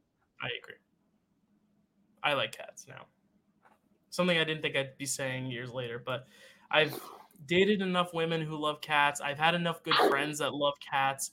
I've seen the musical cats enough to appreciate them more as animals than human hybrids. So like I feel like I Okay. just like Like seeing cats, the musical, I'm like, I like cats as the animal even better now. Does that make sense? I uh I just haven't found the right cat for me, Dill. Mm. Once I meet a cat that's not entirely like psychopathic, maybe I'll come around. Cuz they're like little sociopaths cats. They just gonna they walk around and they hate everything and everyone and they're just like feed me. I was gonna say, for Taylor Swift's Eras tour, do you think she's gonna sing anything from Cats? maybe her big Macavity number. She was in the movie, let's not forget. I might dress as uh, what's her name, Bombalurina. Is that her Yeah. name? Bombalurina? Yeah. Or is that a different cat? Something like that. So this one, I, what I love about this sequence is they purposely make the lighting a little bit more dim. Like it doesn't take Mhm. place in the dawn of, uh, like in the light of day. Like it feels like there's already a somberness before it even begins. Like you can tell that doom is impending in this. Like you can just feel Yeah. the in the air. It's just not good, and that's where I'm like, I like this aesthetic. It's not the gray muddy aesthetic. You can still see everything clearly, but it still feels muted to the point where it effectively captures the tone, which I really love. Mm. Still in green, but do you notice the green is a little more muted too? It's a darker green. It's an olive green. What a beautiful choice. I love this movie. Yeah, I think he was nominated for Best Picture for a reason. Best picture, um, best production design. It wins best production design. It wins Best Score and it wins Best Costume. So three time Oscar winner um, for the sets, for the costumes, and for the score. Also nominated for the end credit song. Also nominated, of course, for Best Picture. And I believe those are the five it's nominated for. Maybe one other one. Maybe sound. Let me see. That I didn't write down. That was all on my memory.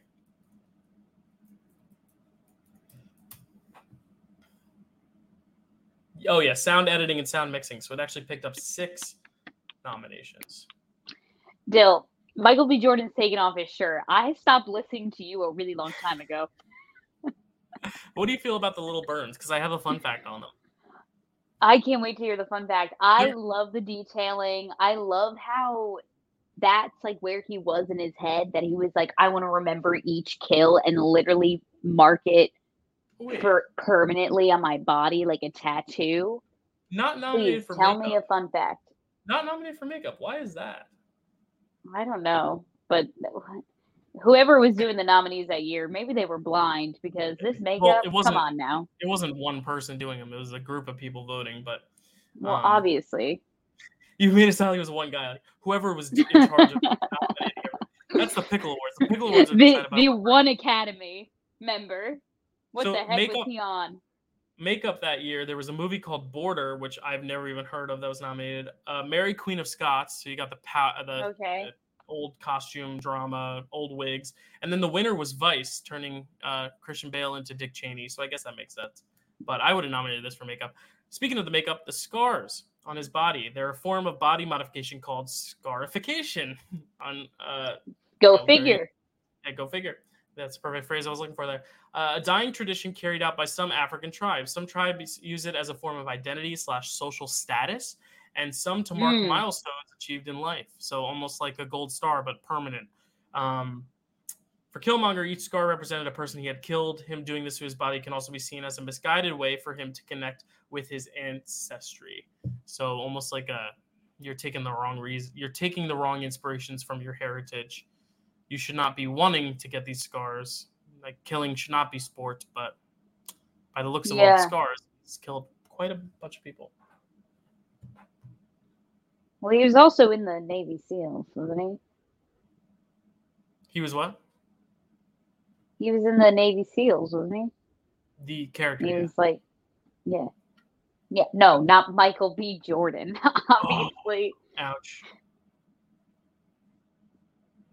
R.I.P. Forest Whitaker. Whitaker. Sorry.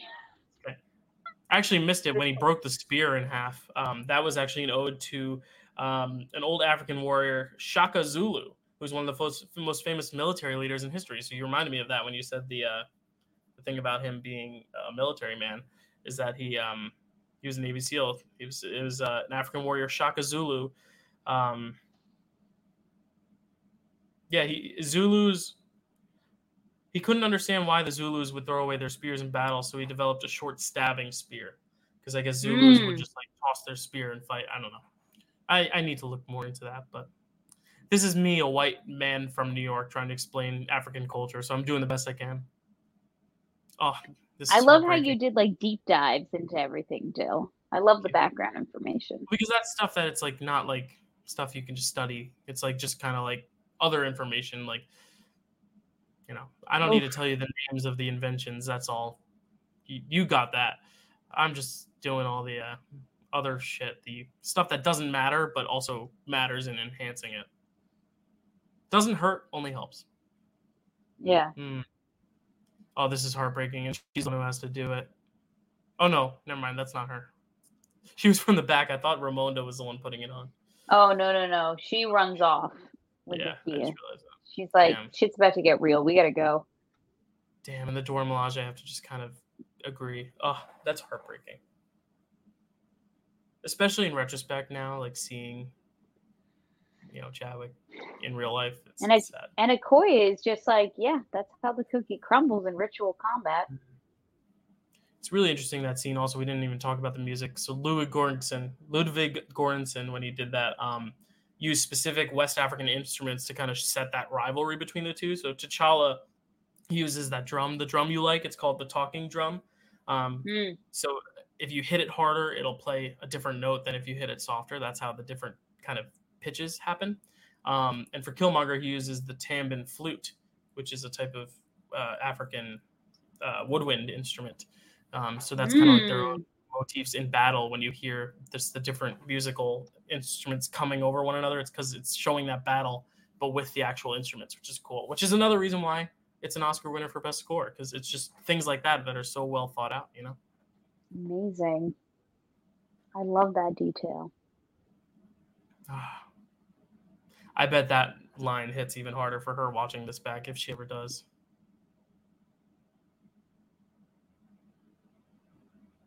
Hmm. No, I save my country. Love it.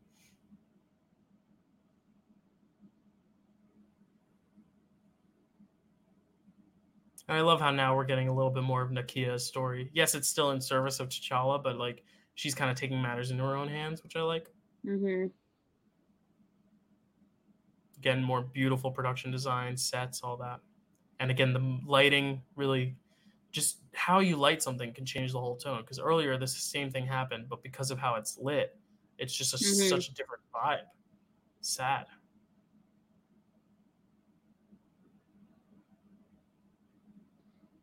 So he burns all the herbs. So I'm like, how is whoever's going to be the next Black Panther going to actually have the power of the Black Panther? You know what I mean? I'm sure they got some stash somewhere. There's always a stash. Some some secret herbs. You know what I mean?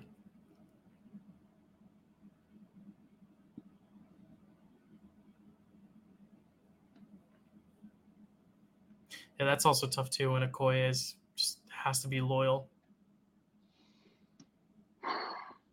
At the end of the day, you know, like that's that's why the ritual combat's a thing to decide who the Mhm. next king is, and it wasn't ritual combat that it happened. I mean, So I didn't look this up, but what do you think they used as someone who's like you're very much into makeup, but like uh, what what would you say this isn't makeup, but like what do you think they used for that purple juice? Like do you think it's like yogurt? oh, or um, yogurt. No, it's much more liquidy than yogurt.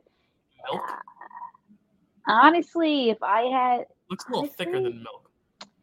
it makes me kind of think it might be like corn syrup or something, just like dyed Ugh. purple. It's got to be like like thick.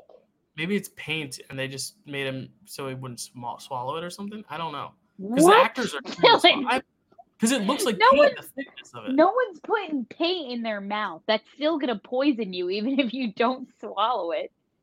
You So, like- you can't put paint in your mouth. I love this choice too, where it's his apartment, but it's got the background the same, the purple. I, I don't know. Mm. Maybe it's like a, maybe it's like kind of like an eggnog type consistency, you know, because it's got that creaminess, but it's but it's still edible. Because like it's not milk, it's not that thin, but it's not yogurt. It's not. No, it's But it's also it's got to Yeah. be dairy. it's it, got. it, uh, I feel like it's some like it's like a syrupy. It looks kind of sticky. Maybe that's why they pay them so much money. Maybe it tasted like crap, but it's like you're getting paid millions so you- or thousands of bucks. You gotta suck it up. You know, that's the thought I had when I watched Night of the Living Dead, when all those zombies are feasting on limbs. I'm like, what are you actually eating? I'm sure it's like chicken, but it's like Yeah, that chicken the cannot black taste and white good. helps too because it kind of masks the fact. Like here, it's purple, so you got to do something to it. Um, Yeah.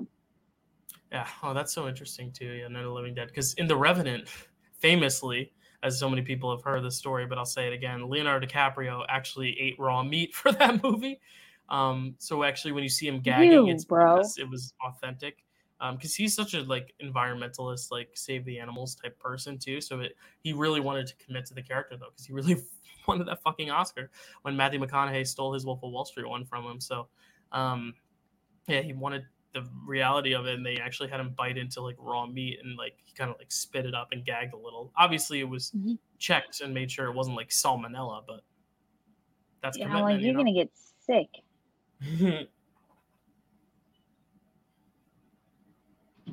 we did mention the score. I just want to say this is the first comic book score in 40 years since uh, a certain film, I'll have you guess which one, uh, to be nominated for Best Music at the Academy Awards.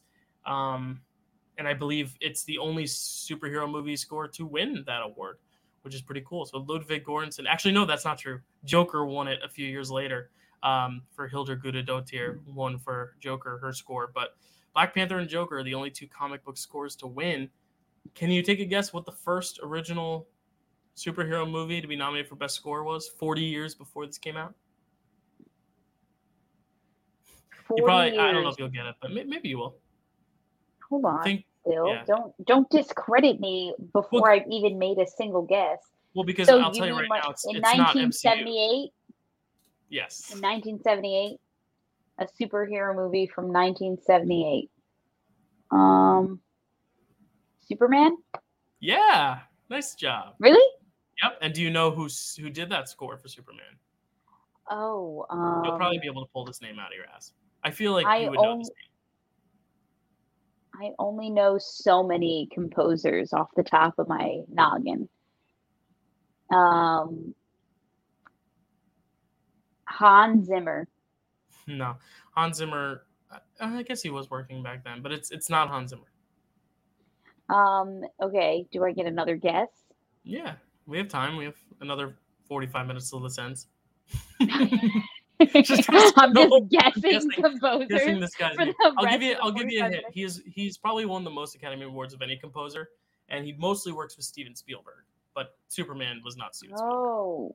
So think um, Indiana Jones huh. or Jaws. Sure. E.T. Oh wait, wow. my favorite shot. This is my favorite shot. I love it. The whole world turned upside down, quite literally. The world turned up that's what I say in my head when I, when I see that shot. And then he sits in the throne. It's like, oh, man. And his reaction there, oh, that's so good.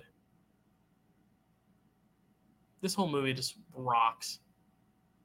Like, if Endgame wasn't the perfect cinematic experience, this would probably be my number one or two. I think this is my number three behind Endgame and Guardians. But I want to say this might be number two after this watch. And honestly, Endgame doesn't play the same on TVs as it does in theaters, so maybe Endgame will slip down over time. Any guesses? Oh, um, sorry, I'm I'm still trying to figure out what they what this heart shaped herb liquid is. Oh, that's um, what you're looking at. I should really know who composed Jaws. No, no, no. I want to guess. He I also did Star who... Wars. That's not Spielberg, but he did Star Wars as well. Dun, dun, dun, dun, That guy? Okay. Yeah. Um, I'll give you another oh, hint. God. This may not help you at all, but it's my grandfather has the same name. Okay. On my mom's side, uh, so it's not uh, random. What would what would Becky's father's name be? Well, first of all, what was your mom's maiden name? Does that give it if away? I say that, that'll right. give it away. Yeah. What Don't if I was like Zimmer? Becky Zimmer. um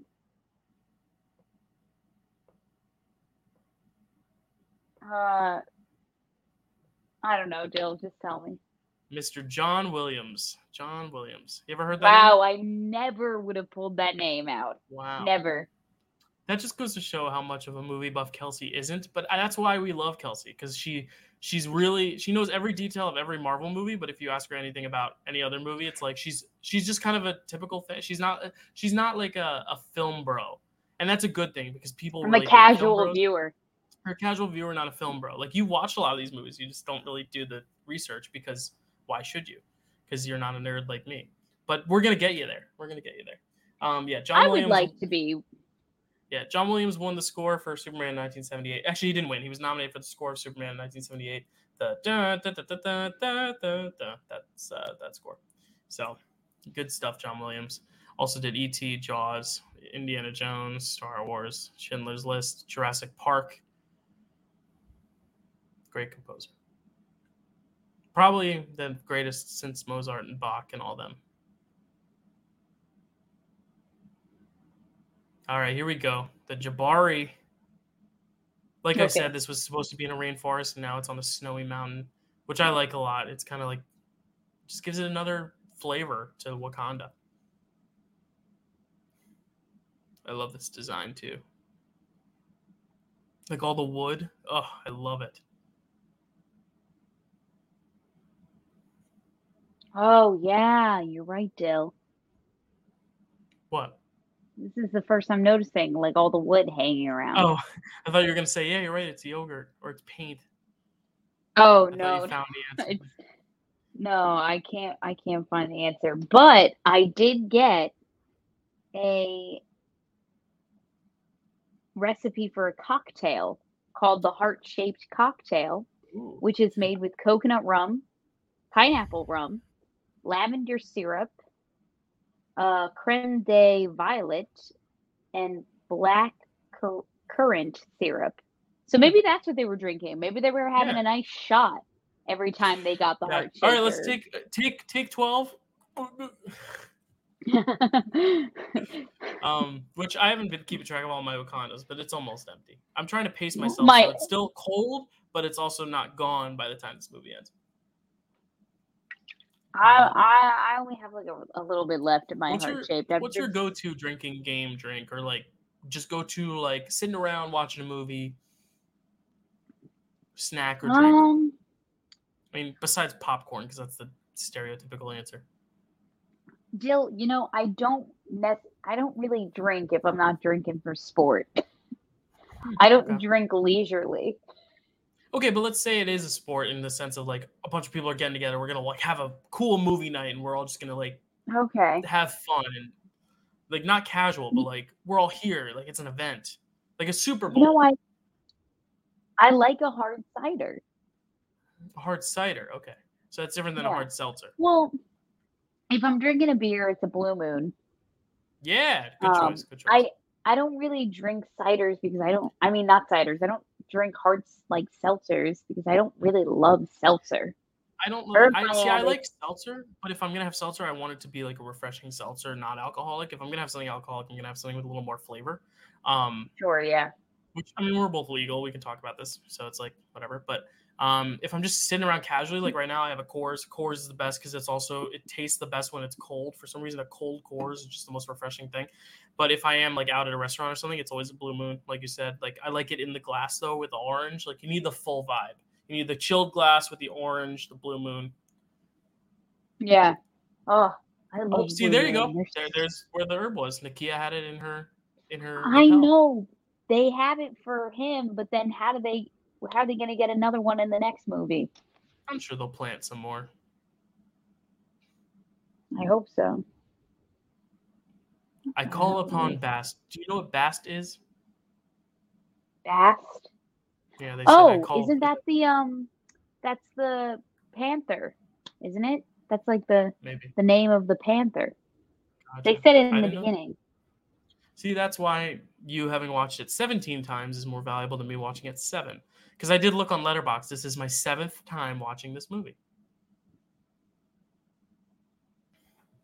It's that's why I like Letterboxd because you Yeah. can keep track of when you watch stuff, and then you can go back and see how many times you have watched something. So, like Black Panther, ready for this? I watched it for the first time on February 16th of 2018, the weekend it came out. Then I saw it again in April of 2018, right before the day before Infinity War came out. Then I watched it Hmm. again in July of 2018, which I believe was with you, right? Because I, I think you watched it with me and my mom at my house. Um, and then I watched it again in February of 2019, I think, uh, in prep for the Oscars of 2019. Then I watched it again in September of 2020, right after Chadwick passed and then I watched in August of 2021 with my friend Lori when she was doing the binge. So I've watched this movie six times. This is my seventh time, and that's thanks to Letterboxd. I can keep track of all those times and all those dates Wow. and my star ratings for all of them, which are all four out of five. How many times would you say you think you've watched this movie? More than five, less than ten. Okay, it's probably about the same. Probably the same as you. Because this one has just such rewatchability. Oh no, this is Chadwick's best acting. This is his best. yeah.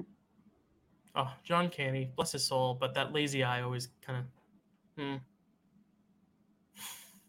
Sorry if that's mean, but it always kind of makes me go, Wait. oh. What'd you say? oh. I was talking about John Kani's lazy eye. Oh, yeah. You've never noticed that? Look at It him. adds character. I Yeah, like does. it. Leave him alone. cute. He's a cutie, but it's it's like it's funny because it's not funny, but it's like it's interesting because it's like I just you don't see that a lot. But that's why I Mhm. like him. He's a cool looking dude. Oh. Like I just can't I can't imagine watching this back. Like with his legacy, like for these actors. Do you think they watch this back or do you think it's too much for them? I would say that it might be too much. Yeah. Like I don't think I'd be able to watch it.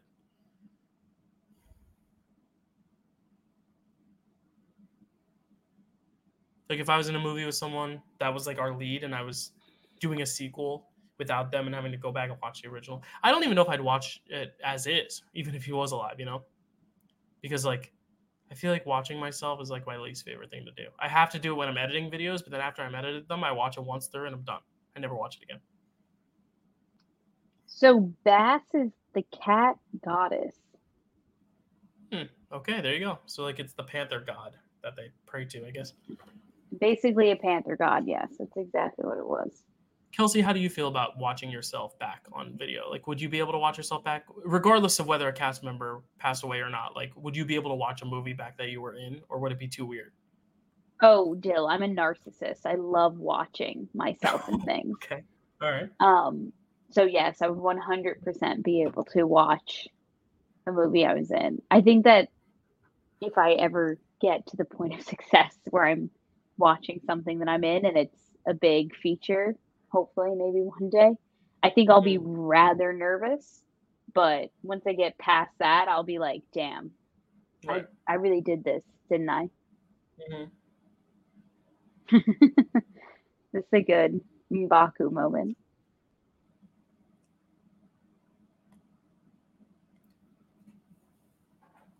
Yeah, I love their dynamic too. It's just such a great friendship that it's it's such a short amount of time, but we feel like they have had already had such a great arc.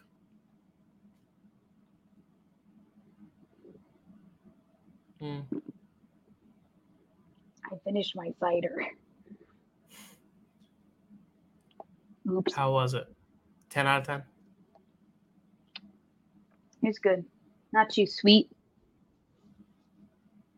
I'm not gonna have a headache, which is nice.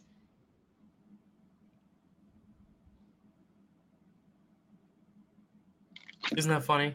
The next movie he stars in is called Us. Mm. That is Not funny, Bill. intentional, but that is funny. So Chadwick Boseman, let's just talk about him real quick. He wins Best Hero at the 2018 MTV Movie and TV Awards. And instead of taking the award, he, he invited James Shaw Jr. up, um, who is the Waffle House hero. You ever heard about the Waffle House hero?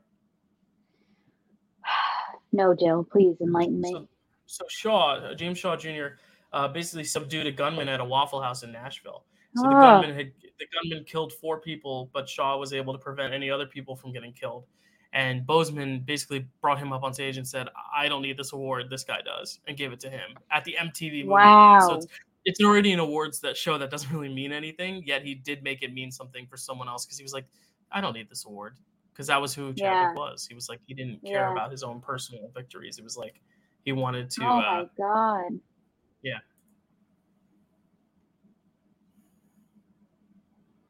man. I gotta say, I love Daniel Kaluuya, but I don't like this character because you can tell Okoye is struggling with the the toll of having to Yeah. like, choose sides. But Well, like, He comes he around doesn't. at the end because he He- he, he stops does, but she's fighting. he she's gonna whip surrenders. some sense in him, though. You know. Yeah, you can tell who wears the pants in this relationship, and it's not him. And now we're getting to my least favorite part of the film, only because it's that MCU thing of that just the visual effects are just not up to par. Because so much of this film is practical too. It's like so much of it is rich and, and actual practical. Are you stuff. mad at the rhinos? Yeah, we'll get You're there. mad about the rhinos. We'll get to the rhinos.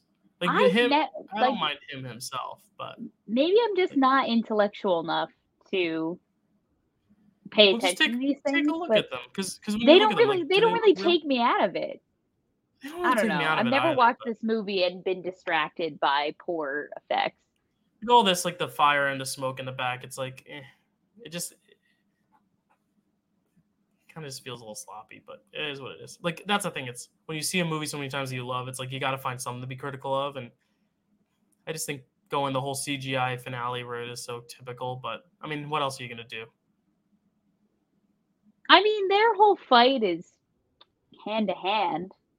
Yeah, but it's got a lot of like glitz and glam on it. With like, it's almost like it, it just feels very video gamey. Whereas like the Well, like we've we've talked in the action bracket, like the gladiator scenes are so cool because it's just two guys fighting. Like there's no glitz and glam. There's no big special effects. It's just you know combat. but I think at the end of the day, like you're signing yourself up to watch a superhero movie. Like you gotta expect some, you know, Right. glitz and glam to it.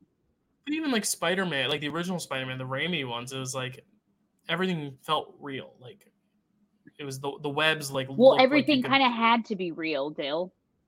They didn't have what we have today with like Right. CGI back in the early 2000s. I, I just prefer that, I hear you. especially when the, uh, the rest of the movie is so naturalistic. That's my point. Is like if it doesn't all feel like Infinity War feels digital from the beginning because like Thanos is digital.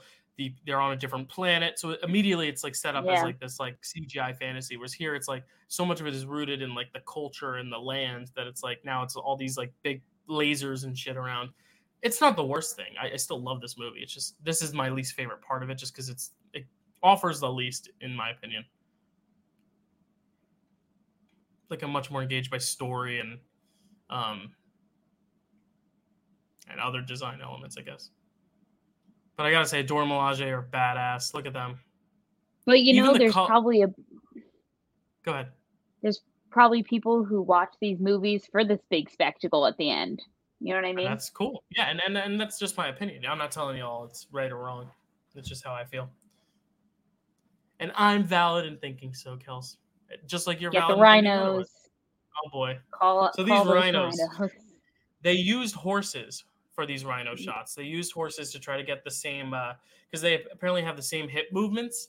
These uh Yeah. C- Clydesdale, I think that's how you call it. Clydesdale horses have the same hip movements as these rhinos. so that's how they Clydesdale? kinda- Clydesdale, I guess. Yeah, I don't know horses. Yeah, I Um, don't know either. That's kind of how they girl. got the the movement of those horses, um, of those rhinos. But the rhinos, I think themselves look kind of tacky. Like they don't look real. I like how they get him involved. I like how they get Yeah, Everett but not to Ross the point also where he's like white savior either, because that's the whole thing with a lot of movies. no, it's no, like the no. white savior thing, like uh, Blindside, where it's like, oh, this white Oh woman took God. you in, and now you're a better person. Or like Right. Green Book, where it's like, oh yeah, you taught him how to be a nice white guy instead of a racist white guy, but he also taught you how to enjoy fried chicken because you should embrace your black roots. And he's like, uh, yeah. Wait, what movie are you talking about? Green Book, the one that won Best Picture, the one with the guy who drives him. Oh, I actually do like that movie more than most. It actually beat Black Panther for Best Picture in 2018. It's not Damn. a terrible movie. Like it's got a sweet friendship, but I do think, you know, it shouldn't be like. I, I think some movies are sweet stories, but shouldn't be like the movies we teach people about racism with. You know what I mean? Like we should not be using Green Book and now like that guy's gonna be Blade, right? Mahershala Ali. Yep, and he's great in it. He's the best part of Green Book. But it's like we should not be using that movie as like the lesson for other people to like in like how to treat others with respect and not be racist. It can be a part of it, but like we need to show more movies like this about you know multicultural relations and you know just black culture and celebrating black culture and all that stuff. And stuff like Spike Lee's movies where it's actually made by black directors and filmmakers rather than a movie about a white guy made by a white guy where he and a black guy learn to get along even though he's a racist driver. And but I do still like Green Book 'cause I mm. think it actually is enjoyable. Like I I enjoy watching it. Like it's a fun fun it's a fun movie but it's not best picture. It's not it's not better than this. Sure. Actually, let me pull up the movies that were nominated that year, and you let me know if there are any that you think would rival this from what you've seen. Um, I believe there were eight nominees that year. Uh, yeah, so Black Panther was up for this, obviously. uh, Green Book won, uh, but we also have Black Klansman. Have you ever seen that? The Spike Lee movie. I haven't seen it, but I definitely heard of that movie. And Bohemian I Rhapsody. definitely felt like Yeah, yeah, yeah. which. I do not like. Um, the favorite, the one about Queen Anne, the lesbian drama. Yep, I a- saw that. Um, A Star Is Born with Lady Gaga and Bradley Cooper. Um, Yeah. Roma, the uh, Mexican film from Netflix, and Vice, which is the one I talked about, with Dick Cheney, um, and Yeah. George Bush. so, um, wow, that's the a most good progressive of year those for nominees was- movies. yeah, Black Panther and Black Klansman were like the two most progressive, I'd say. But the Academy thought Green Book was, I guess. Um, Yeah, but personally, I would have gone Stars Born. That's my favorite of that slate. I love that movie. that one was okay. you know, the only reason why I saw the favorite was because Taylor Swift's boyfriend Joe Alwyn was in the favorite. He's good in and so I too. went, yeah. So I went with me and and our friend Taylor, and we had no idea about whatever else went on in the story. It's So then when story. Emma Stone and Olivia Colman started hooking up, we were like, "Yo, what's going on?" That's such a cool it movie was- because it's like yeah, it's, was it's a- funny, it's dark comedy, but it's Yeah. also about like politics and but it's also about jealousy and betrayal and rivalry. I, I love that movie too. That would have been my like runner up. It would have been that or Star is Born probably. But you know what else came out that year that was not nominated for Best Picture, but one animated feature was Spider-Man Into the Spider-Verse. So good year for superhero movies. Nice, good year Black- for superhero movies. Black Panther, Infinity War, Spider Verse, and Ant Man and the Wasp, all 2018, and Incredibles 2. Wow, and Incredibles 2. I'm trying to think if DC had anything in 2018. They must have. Not Wonder Woman, that was 2017. Actually, 2018 might have been a dark year for DC. Let's see. Let's see, DC.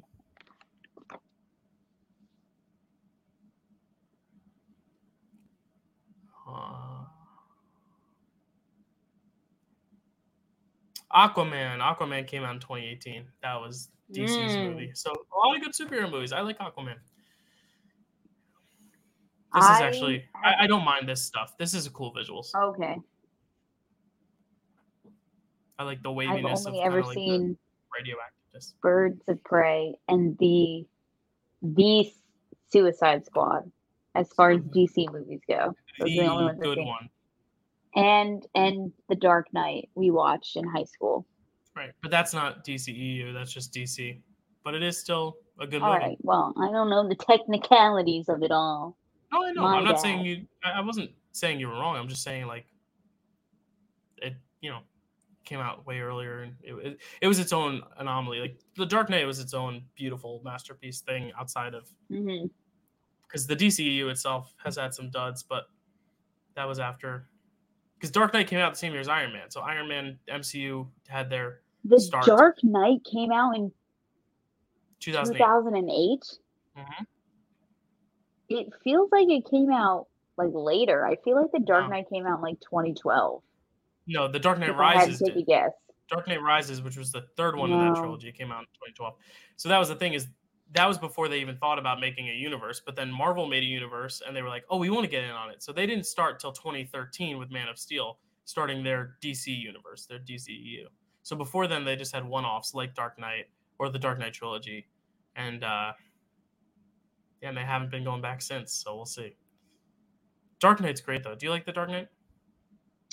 Yeah, I thoroughly enjoyed The Dark Knight. Mhm. One of our um, assignments when I was in theater school was um, doing a monologue of like a character that you'd like never really play. And I Or like did uh, um, against one of the joke.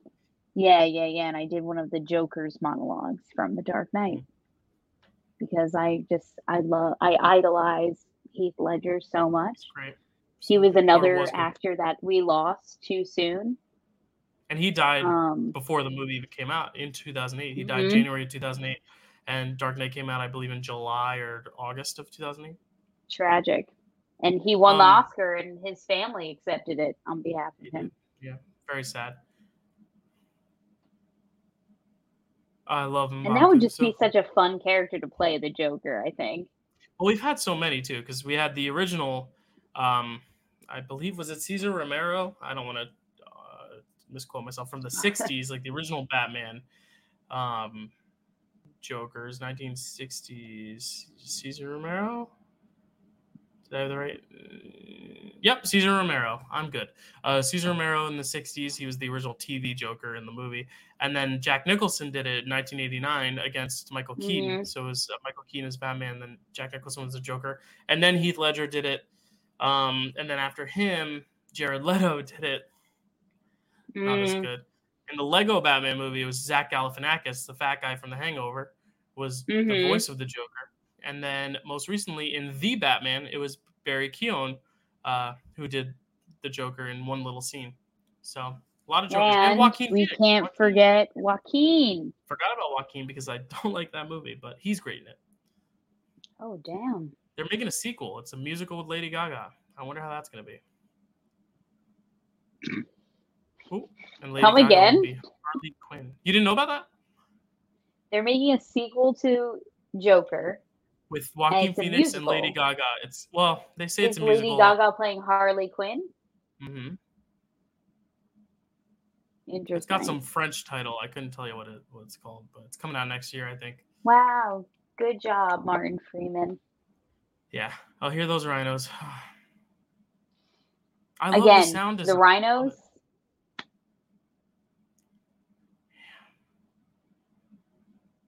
Oh, yeah, this is a great moment between the two of them, W'Kabi and Okoye. See, they know her. They look better up close, I think, honestly. Like when they're staying still. Like that shot looked good where he was licking her. Whereas like when Yeah. they're running and stuff and jumping, like they look fake. For my country, yes. Without question or something. Oh, Yes, I knew it. you're close. I've seen this movie too much. Is there such a thing? There's that music.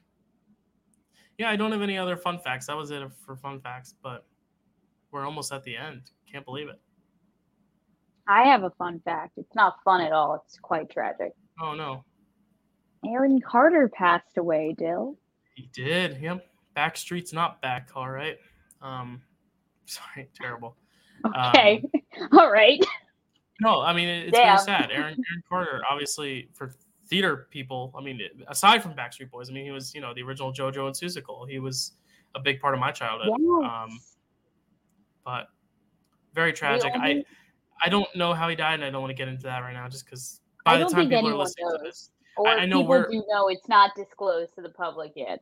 I know where he was found and the cause of death, but I don't know how he ended up there. If that makes sense, but like I know where he was found. But Wasn't he just found in his home? yeah, I mean, I'll tell you off camera. I don't want to bog down this commentary talking about the the. Uh, it was very similar to Whitney Houston type scenario, but I don't know if it was drug Yeah. related, related or something else. Um, we'll talk off off camera, but All right. um, yeah, powerful, powerful uh, moment here coming up with these two. Oh yeah, for sure. Like this, these final moments between the two are so good. You can see the two of them both kind of like in their in their feels here. But yeah, that's like the first big like modern boy band star, right? Like from because like it was always Backstreet versus NSYNC, and I feel like he's the 1st Mhm. unfortunate tragedy of that. Yeah, I was reading about his life, and it said that he put out his first album when he was nine years old, and he went on tour with the Backstreet Yeah, he was part of Backstreet Boys. called? His his brother was Back as well. Boys, Nick Nick And, Carter and, and um, Aaron Carter. and he went on tour with Britney Spears. It was that's like that's a hell of a life to lead. And Lizzie McGuire. hmm Oh, I love this too. I, I just think the lighting is so good in this film because there's so many elements that are CGI, but it's like still very clear that even in CGI they're lighting things very Mm. well to give a sense of mood and tone and Like this sunset. yeah, like the sun setting and what that represents. Similar to Star Wars, I won't spoil, but a main character death has a similar death where they're staring out at the sun as they fade away. It's beautiful, just like this. Honestly, this didn't feel as long as it is, you know? Like I guess maybe talking about it helps, but this I movie I always feels like it goes by Flies. Mhm. Which is a testament to how good it is, you know. Where does this rank in your rankings? Like, is this top tier? Oh, for sure. Is this like number This one? is- I I might not say number one, but I'll definitely say like for sure top five. There we are, because they knew death was better than bondage. That is an amazing line. I heard, actually, I do have one more fun fact. This is just something I remember hearing a while ago. Kevin Feige, obviously, there are some rewrites of scripts and stuff, and there's editing that goes on, but he said from the very beginning that was the one line he didn't want touched at all. He was like, I don't want anyone to mm-hmm. touch that line. That is, he said that was the best line he's ever read in a first script. Nice. So he read he read that line in the script and said, "We're not touching that. That's the best line I've ever read." And there's that music, so good. If okay, if the sequel's bad, what do you do? You think that hurts this movie at all, or do you think this is still going to stand on its own as like a great movie? Like, do you think Thor: Love and Thunder not being as great as you'd hoped brought down Thor Ragnarok at all for you, or do you think no. okay so you still think this is going to still stand up as one of the best no matter what happens with the sequel? Yeah. a hundred percent. I'd, I'd like to agree. Is Nakia in green again? Yes, she is. Hell yeah, she is. A nice bright green. Right, To yep, celebrate. striking green. We've been tracking. See, we've been tracking Nakia's costumes this whole movie. And we we found the pattern. We found the sequence. We've cracked the code. I mean, hey, costume designers are some of the hardest working people, and especially for a movie like And this, where every person, every green. extra, every extra has to be. Now it's kind of a soft, warm green because he's warming back up Yeah. to her, and they're gonna they're gonna Mhm. get it on. Do you think? Do It's you think we may see a little baby T'Challa in the sequel? That would be crazy. kind of carrying on the legacy. I don't know, Jill, because I don't know how I would feel about that because it feels like every important milestone in their relationship would then. Sorry. would then would have been off screen. Do you know what I'm saying? Yeah, that kind of has to be, I guess. Oh, she even has green earrings here.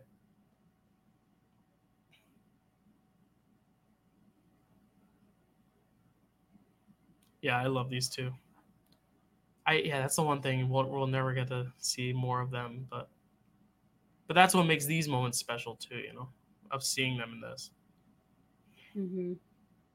So we're obviously going to stick through the credits because there is obviously post credit stuff, and then we'll head out. But it's we're nearing the end. You ever seen the movie Moonlight? The Best Picture winner, Moonlight. No, should I? Uh, yeah, the little kid from Moonlight, the one who plays young uh, Chiron, is this kid right here. Uh, the kid that has like the final line and stuff. He's in this movie, which is cool. It's like he was in a Best Picture winner, and then they said you want to be in a Who Marvel movie?" directed Moonlight, Dill? uh, Barry Jenkins, who has only done a few films since. He did that. He did If Beale Street Could Talk, and he's doing a prequel to the live action Lion King about Mufasa and Scar growing up. And it's gonna it's- be live action. Yeah, it's gonna be like the same as the new Lion King, like the same tone and stuff. It's gonna be exploring Mufasa's rise to kingdom, I guess. Dill, a few cues. Did you see the first live action Lion King? Yeah, I wish I hadn't. Oh, okay, good to know. Second question: Did you see Bros? I did see Bros. I liked Bros. I gotta see, see Bros? Bros. No, I gotta get. I gotta get there. It's probably not in theaters anymore. Might be in a few. Who knows? But they filmed a scene in our hometown in Cranford. I heard. and it's literally two seconds long. Literally, if you're going for that, don't. But I think you should still go because it's great. No, But I want to see it because I think Billy Eichner is very funny. He is very funny. A little raunchy. Just prepare yourself. A lot of naked, sweaty Hey, men. I, I'm not afraid of a little raunch. So there's this two kid. kids in here actually that are not this kid, but there's there's a set of twins in this group of friends that are all playing basketball, and they're in um, Euphoria. Oh, very cool. Another show I haven't watched, but I need to. Big Sydney City oh, Sweeney you fan. should, Dill. Dill, you want to talk about raunch? We got to talk about Euphoria. I have heard. I've I've heard. But if you want to see Zendaya some. do some serious acting, watch Euphoria Here we go. Ah, that smile. And there we go. And here is the best original song nominated All the Stars, written All by Kendrick Lamar. closer. to say, always a favorite for scores and soundtracks. We always try to fit in a question about all the stars. I feel like we've asked three questions. Like one was who wrote it, another one was like what film features it, and another one was Yeah. what from Black Panther. I feel like we've asked that question a bunch, so we might have to retire all the stars. But Rihanna is writing songs for the for the uh, sequel. That was part of the news Oh, that nice. I was going to say for gonna next week, but by then it'll be old news because our our episode next week is going to be.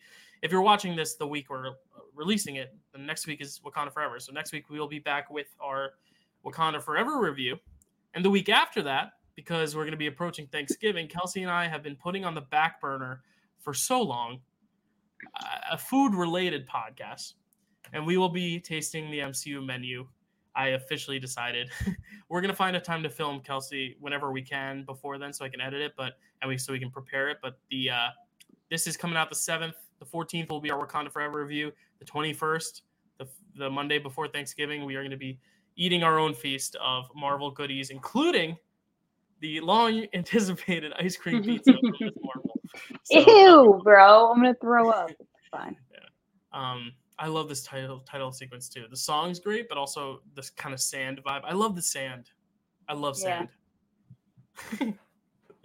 There's Sand green, green for the Kia. The that? green classic. That's something I never noticed in this film. Okoye gets green red. in every scene. Like every scene, she's in green. There's a rhino. It's the best looking rhino in the movie. I liked the rhinos. I I don't know why Letitia Wright. They gave her like they look like butt plugs. I know they're not, but Dylan. what were I they? think Her they were like wrist things? Yeah, I know, but that she On- uses in the last fight. on their own though, when they're little lumps of sand like that, they look like the uh, the butt plugs from Everything Everywhere Bassett. All at Once.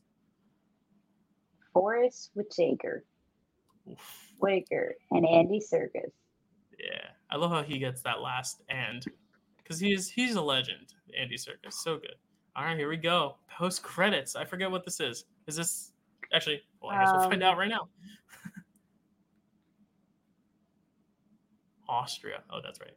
United Nations. Oh, it's the scene of them, and they're like, "Hey, Oh, we're gonna so is this open green? up all our." Is that green? She's in yellow. Or is that like a lime yellow green? Maybe. Yeah, it's like a neat. mm, Yeah, Mm, it's it's on the borderline between green and yellow. yeah, it's a yellow green, I guess.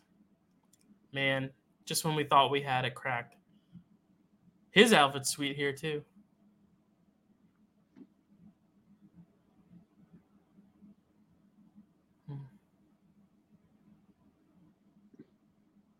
Man, what a great actor. What a beautiful talent gone too soon. Probably the most heartbreaking death of my lifetime in terms of like just when he passed and how much of a peak he was at, you know. I'll never forget where I was where you texted me, Jill. Mhm. I was down the shore. I, I was I watching. was down the shore. I was watching a movie trivia Schmoedown live event, and on my computer, and I just saw the in the live chat everyone talking about. it. I'm like, what Chadwick Boseman? I looked it up. It's heart, heartbreaking. Um, but great legacy he's left behind. And I I mean, Heath Ledger was tough, but at the, that age, I was only ten, so I still didn't really know who he was beyond the Joker. And the, it hadn't even come out yet, but I was like, oh, the guy playing the Joker Yeah. died. Oh, that's sad. Yeah. And I remember where I was when Michael Jackson died. That was my fifth grade graduation. The day of my fifth grade graduation, Michael Jackson died. And I wasn't a big enough Michael Jackson fan at the time, but I knew who he was. I knew his popularity. And obviously, since then, finding out the things I've found out, can't say I'm a huge fan, but of him, huge fan of his music. But um, I remember that one was a big one too. I don't remember that. I don't think I was like conscious. Yeah. I mean, and just this year has been tough too with all the losses. A lot of great comedians. Uh, Gilbert Gottfried, sadly, and uh, most recently Leslie Jordan. Hmm. So this is a game, and I'm just gonna say right, Trevor Noah. When was Trevor Noah in this? Was he the voice of something? Oh, he is in it. I think he's I think he's the voice of when he's telling uh Martin Freeman when they're shooting at the glass and he's Uh-huh. I think he's the voice that that's like Very the cool. glass is at 50%. Mm. Because he was So- just he just talked about that on his show. So I'm going to take a game from uh, our very favorites, uh, your favorite Mara Knopic from the Schmoedown, and one of my favorites, Dan Murrell from the Schmoedown. Uh, a great couple of the Schmoedown. The Schmoedown has since ended, which is sad, but uh, they're, all their matches are, are so great. They're both multiple time champions of the Schmoedown. Um, they play a game when they do their watch alongs and commentaries where they look to see if anyone has a name that is a food. And like that's a game. That's how, that's how they keep themselves entertained through the credits. Is they look for the names and to see who can A find the name name that a food. Like, so like some like? Kevin like Kevin Bacon. Like bacon is a food. Oh, okay. So like they look through the names because because then it makes the credits go by faster. Because credits, I think I always stay for the credits because I love to like right. pay respects to the This- people. This What? guy's name is Craig Tex Barnett, so that made me think of Tex Mex. No, no, it Kind of has to be like stretch, though. direct. Yeah, it has to be direct. All right, all right. I'm, No, I know. I'm I'm, just I'm telling you. The, the game, no, I know. It's it's sometimes it doesn't happen, but the good thing is like it helps the credits go by faster because, like I was saying, I like to sit through the credits. I like to pay respects to the people who made the movie, um, and this is a good way to do it to actually be able to read all the names as you kind of go through, seeing if you can find a food. So thank you, Dan and Mara, for inspiring that. Hmm. I'm looking on the left side. I'm not even going Brussels. right. Jeremy Brussels. Brussels sprout. Hmm, See that that's interesting because Brussels sprouts. It's a sprout from Brussels, Belgium. Like so, Brussels is more the location than the food, but that's the closest we're getting. That that's good. Let's see if we can get any more specific. Brussels a good start. Dana Baker. That but that's someone who makes food, not quite the Mm, food itself. You know. Oh, beers. Sarah Truly Beers. There you go. That's a drink. Ah, Let's see if we can get food. Dylan, you won. It's not a contest. It's more like we're doing it together, like trying to figure out. So if you see any names, let us know in the comments if you see any food related names. Hmm. It does help credits go by faster, doesn't it? All this just to see Bucky at the end. right. Hey, don't spoil it for any first time watchers. If you watched this for the first time and were able to tune us out, good job because we talked the whole time. About random stuff. It very had little to do with the movie. No, we talked about the movie, but it just segued us to other stories, you know, which is the good thing about a commentary. It's Corn. like, Oh no, it's Corn? not corn. oh, I combine I combined two names. I got excited. It's okay. It's See, that cold. happens. Grill, Brian Grill. Can't do it though. That's an appliance. See, it gets frustrating after a while. Baker, there's another Baker. Not everyone could be Kevin Bacon. Yeah, the best. How many Kevin Bacon. degrees away from Kevin Bacon are you, Dill? Oh, let's see. Um, Is it is it six or nine? The nine degrees of Kevin Bacon. I think it's six degrees, seven degrees. I don't know. You keep looking for. I'm gonna try to think of a Kevin Bacon connection right now. So, hmm. I'm probably all nine away, Curry? Oh, shoot. but not spelled like curry. It's I I E and not Y. So I guess that doesn't count. All right, I've got one. No. I'm trying to connect. This is tough. Kevin Bacon. Okay, okay, okay. Kevin Bacon was in Mystic Okay. River with Sean Penn.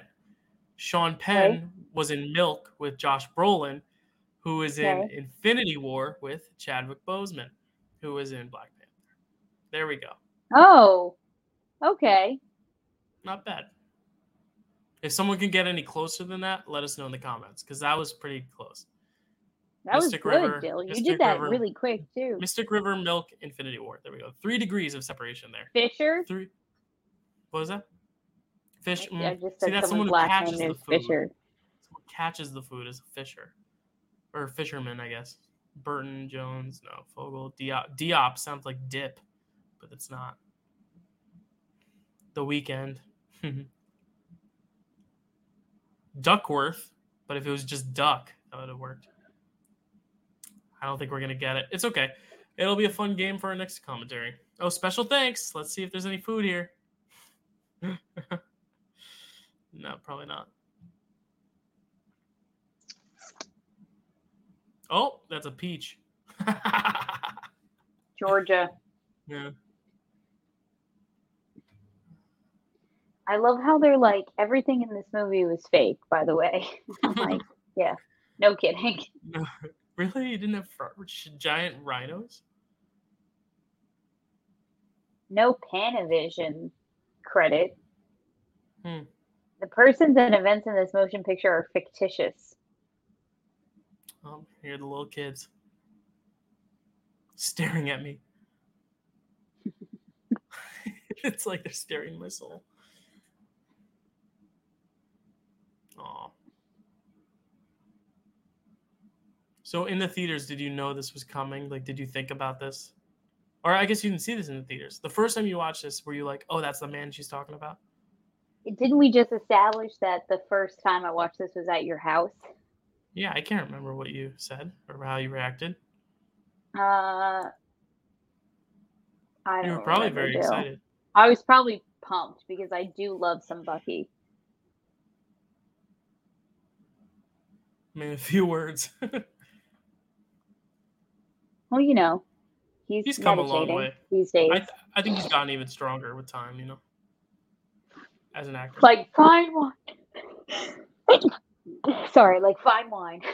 Black Panther Black- will return in Avengers return. Infinity War. And like that, we are done. We are we are done with the commentary. Thank you so much for watching. Uh, that was a long one. That was a, that was a big one. But hey, we wanted to get in the spirit for Black Panther: Wakanda Forever. We hope you enjoyed that. Kelsey, any last thoughts on this movie? Uh, I know you said it's your top five. Uh, having watched it, any, any new takeaways this time, or just as good as it always is? Well, Dale, I just loved the fact that we tracked that detail of um, Nakia's costumes throughout it. It makes me want to like watch it, you know, a few more times and track little things like that Yeah. because it's little details like that that like a whole team of people think about and pay attention to and just put their hard work and dedication into and just as like a regular movie consumer like we don't really think about those things like we just come out and we're like wow that was good or like that was okay or that that, that was shitty so in a movie like this we all walked away from it being like oh my god that was so cool it's these little details that make it so why it was so good and Yeah. so in, in effective and successful and all that so Yeah. i love doing Kels, you Joe. Where can they find go you? ahead Where can Oh. You? uh, you can find me on Instagram at Kelsey A. Kilpatrick. You can follow me on TikTok at Cause13, making a lot of content there. That's and you right. can subscribe to my YouTube channel, Koz Productions. Hell yeah. And you can find me at the Dyl Pickle Movie Network here, or if you're listening, if you listen to us, thank you because you listened to us for two and a half hours. I hope you were able to follow along. The one thing I forgot to do was like give time codes as to where we were throughout the movie in case you jumped off or something. But uh, we hope just by our discussions, you knew where we were in the movie, around where we were, like when we were talking about the what are those or anything like that. Uh, we hope you were able to keep up. Again, this is not the ideal way to watch the movie for the first time, but if you've seen the movie so many times, it's kind of fun to just kind of put us on and be like, let's chat with our friends Kelsey and Dill. And we hope you had a fun time chatting with us, uh, had a fun time watching this movie. And if you didn't watch the movie, you just watched us talk for two hours, then I hope you at least had fun watching us watch something. Um, but if you want to find anything else, yeah, head to the podcast feed where you can find out all our podcasts. I actually haven't posted in a few weeks. I actually had trouble with the Anchor app the past few weeks. Uh, I actually my password it locked me out. I finally got that back up and running. So Monday I will be dropping I think four episodes on Monday because uh, the past three weeks I've been locked out of Anchor. I finally got back on Anchor, so all the podcasts should be up there. So you should be able to get the Halloween match. You should be able to get the Halloween um, 31 days thing. You should be able to get the She-Hulk finale review and this Black Panther commentary. I'm so sorry um, those haven't been available the past few weeks. I'm going to be better about it, and uh, I'll make an announcement on the channel soon about the Dyl Pickle podcast, which I am officially going to launch um, in January. I know it's been something I've been talking about for a while. It's going to happen in January, where all the shows, picture this, frame wreck. Uh, uh, what are the other shows that we have on the channel? I have a draft day. All that's going to be on the um, the podcast, Dyl Pickle podcast, which will be separate from this. This is our own podcast.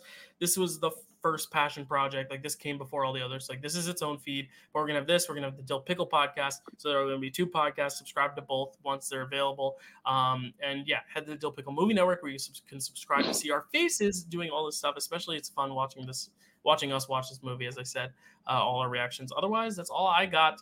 Kelsey, any last words uh, before we go to see Wakanda Forever? Any last predictions? Last um, last words about that? No. okay. Have a good night, everyone. Enjoy. Uh, drink safely if you're watching this. Uh, I know we didn't really pay attention to the rules of drinking every time they said Wakanda, but drink responsibly. We promote responsible drinking. And uh, as always, tune in next time for our Wakanda Forever review. And right before Thanksgiving, we're going to be eating ice cream pizza. You are not going to want to miss it.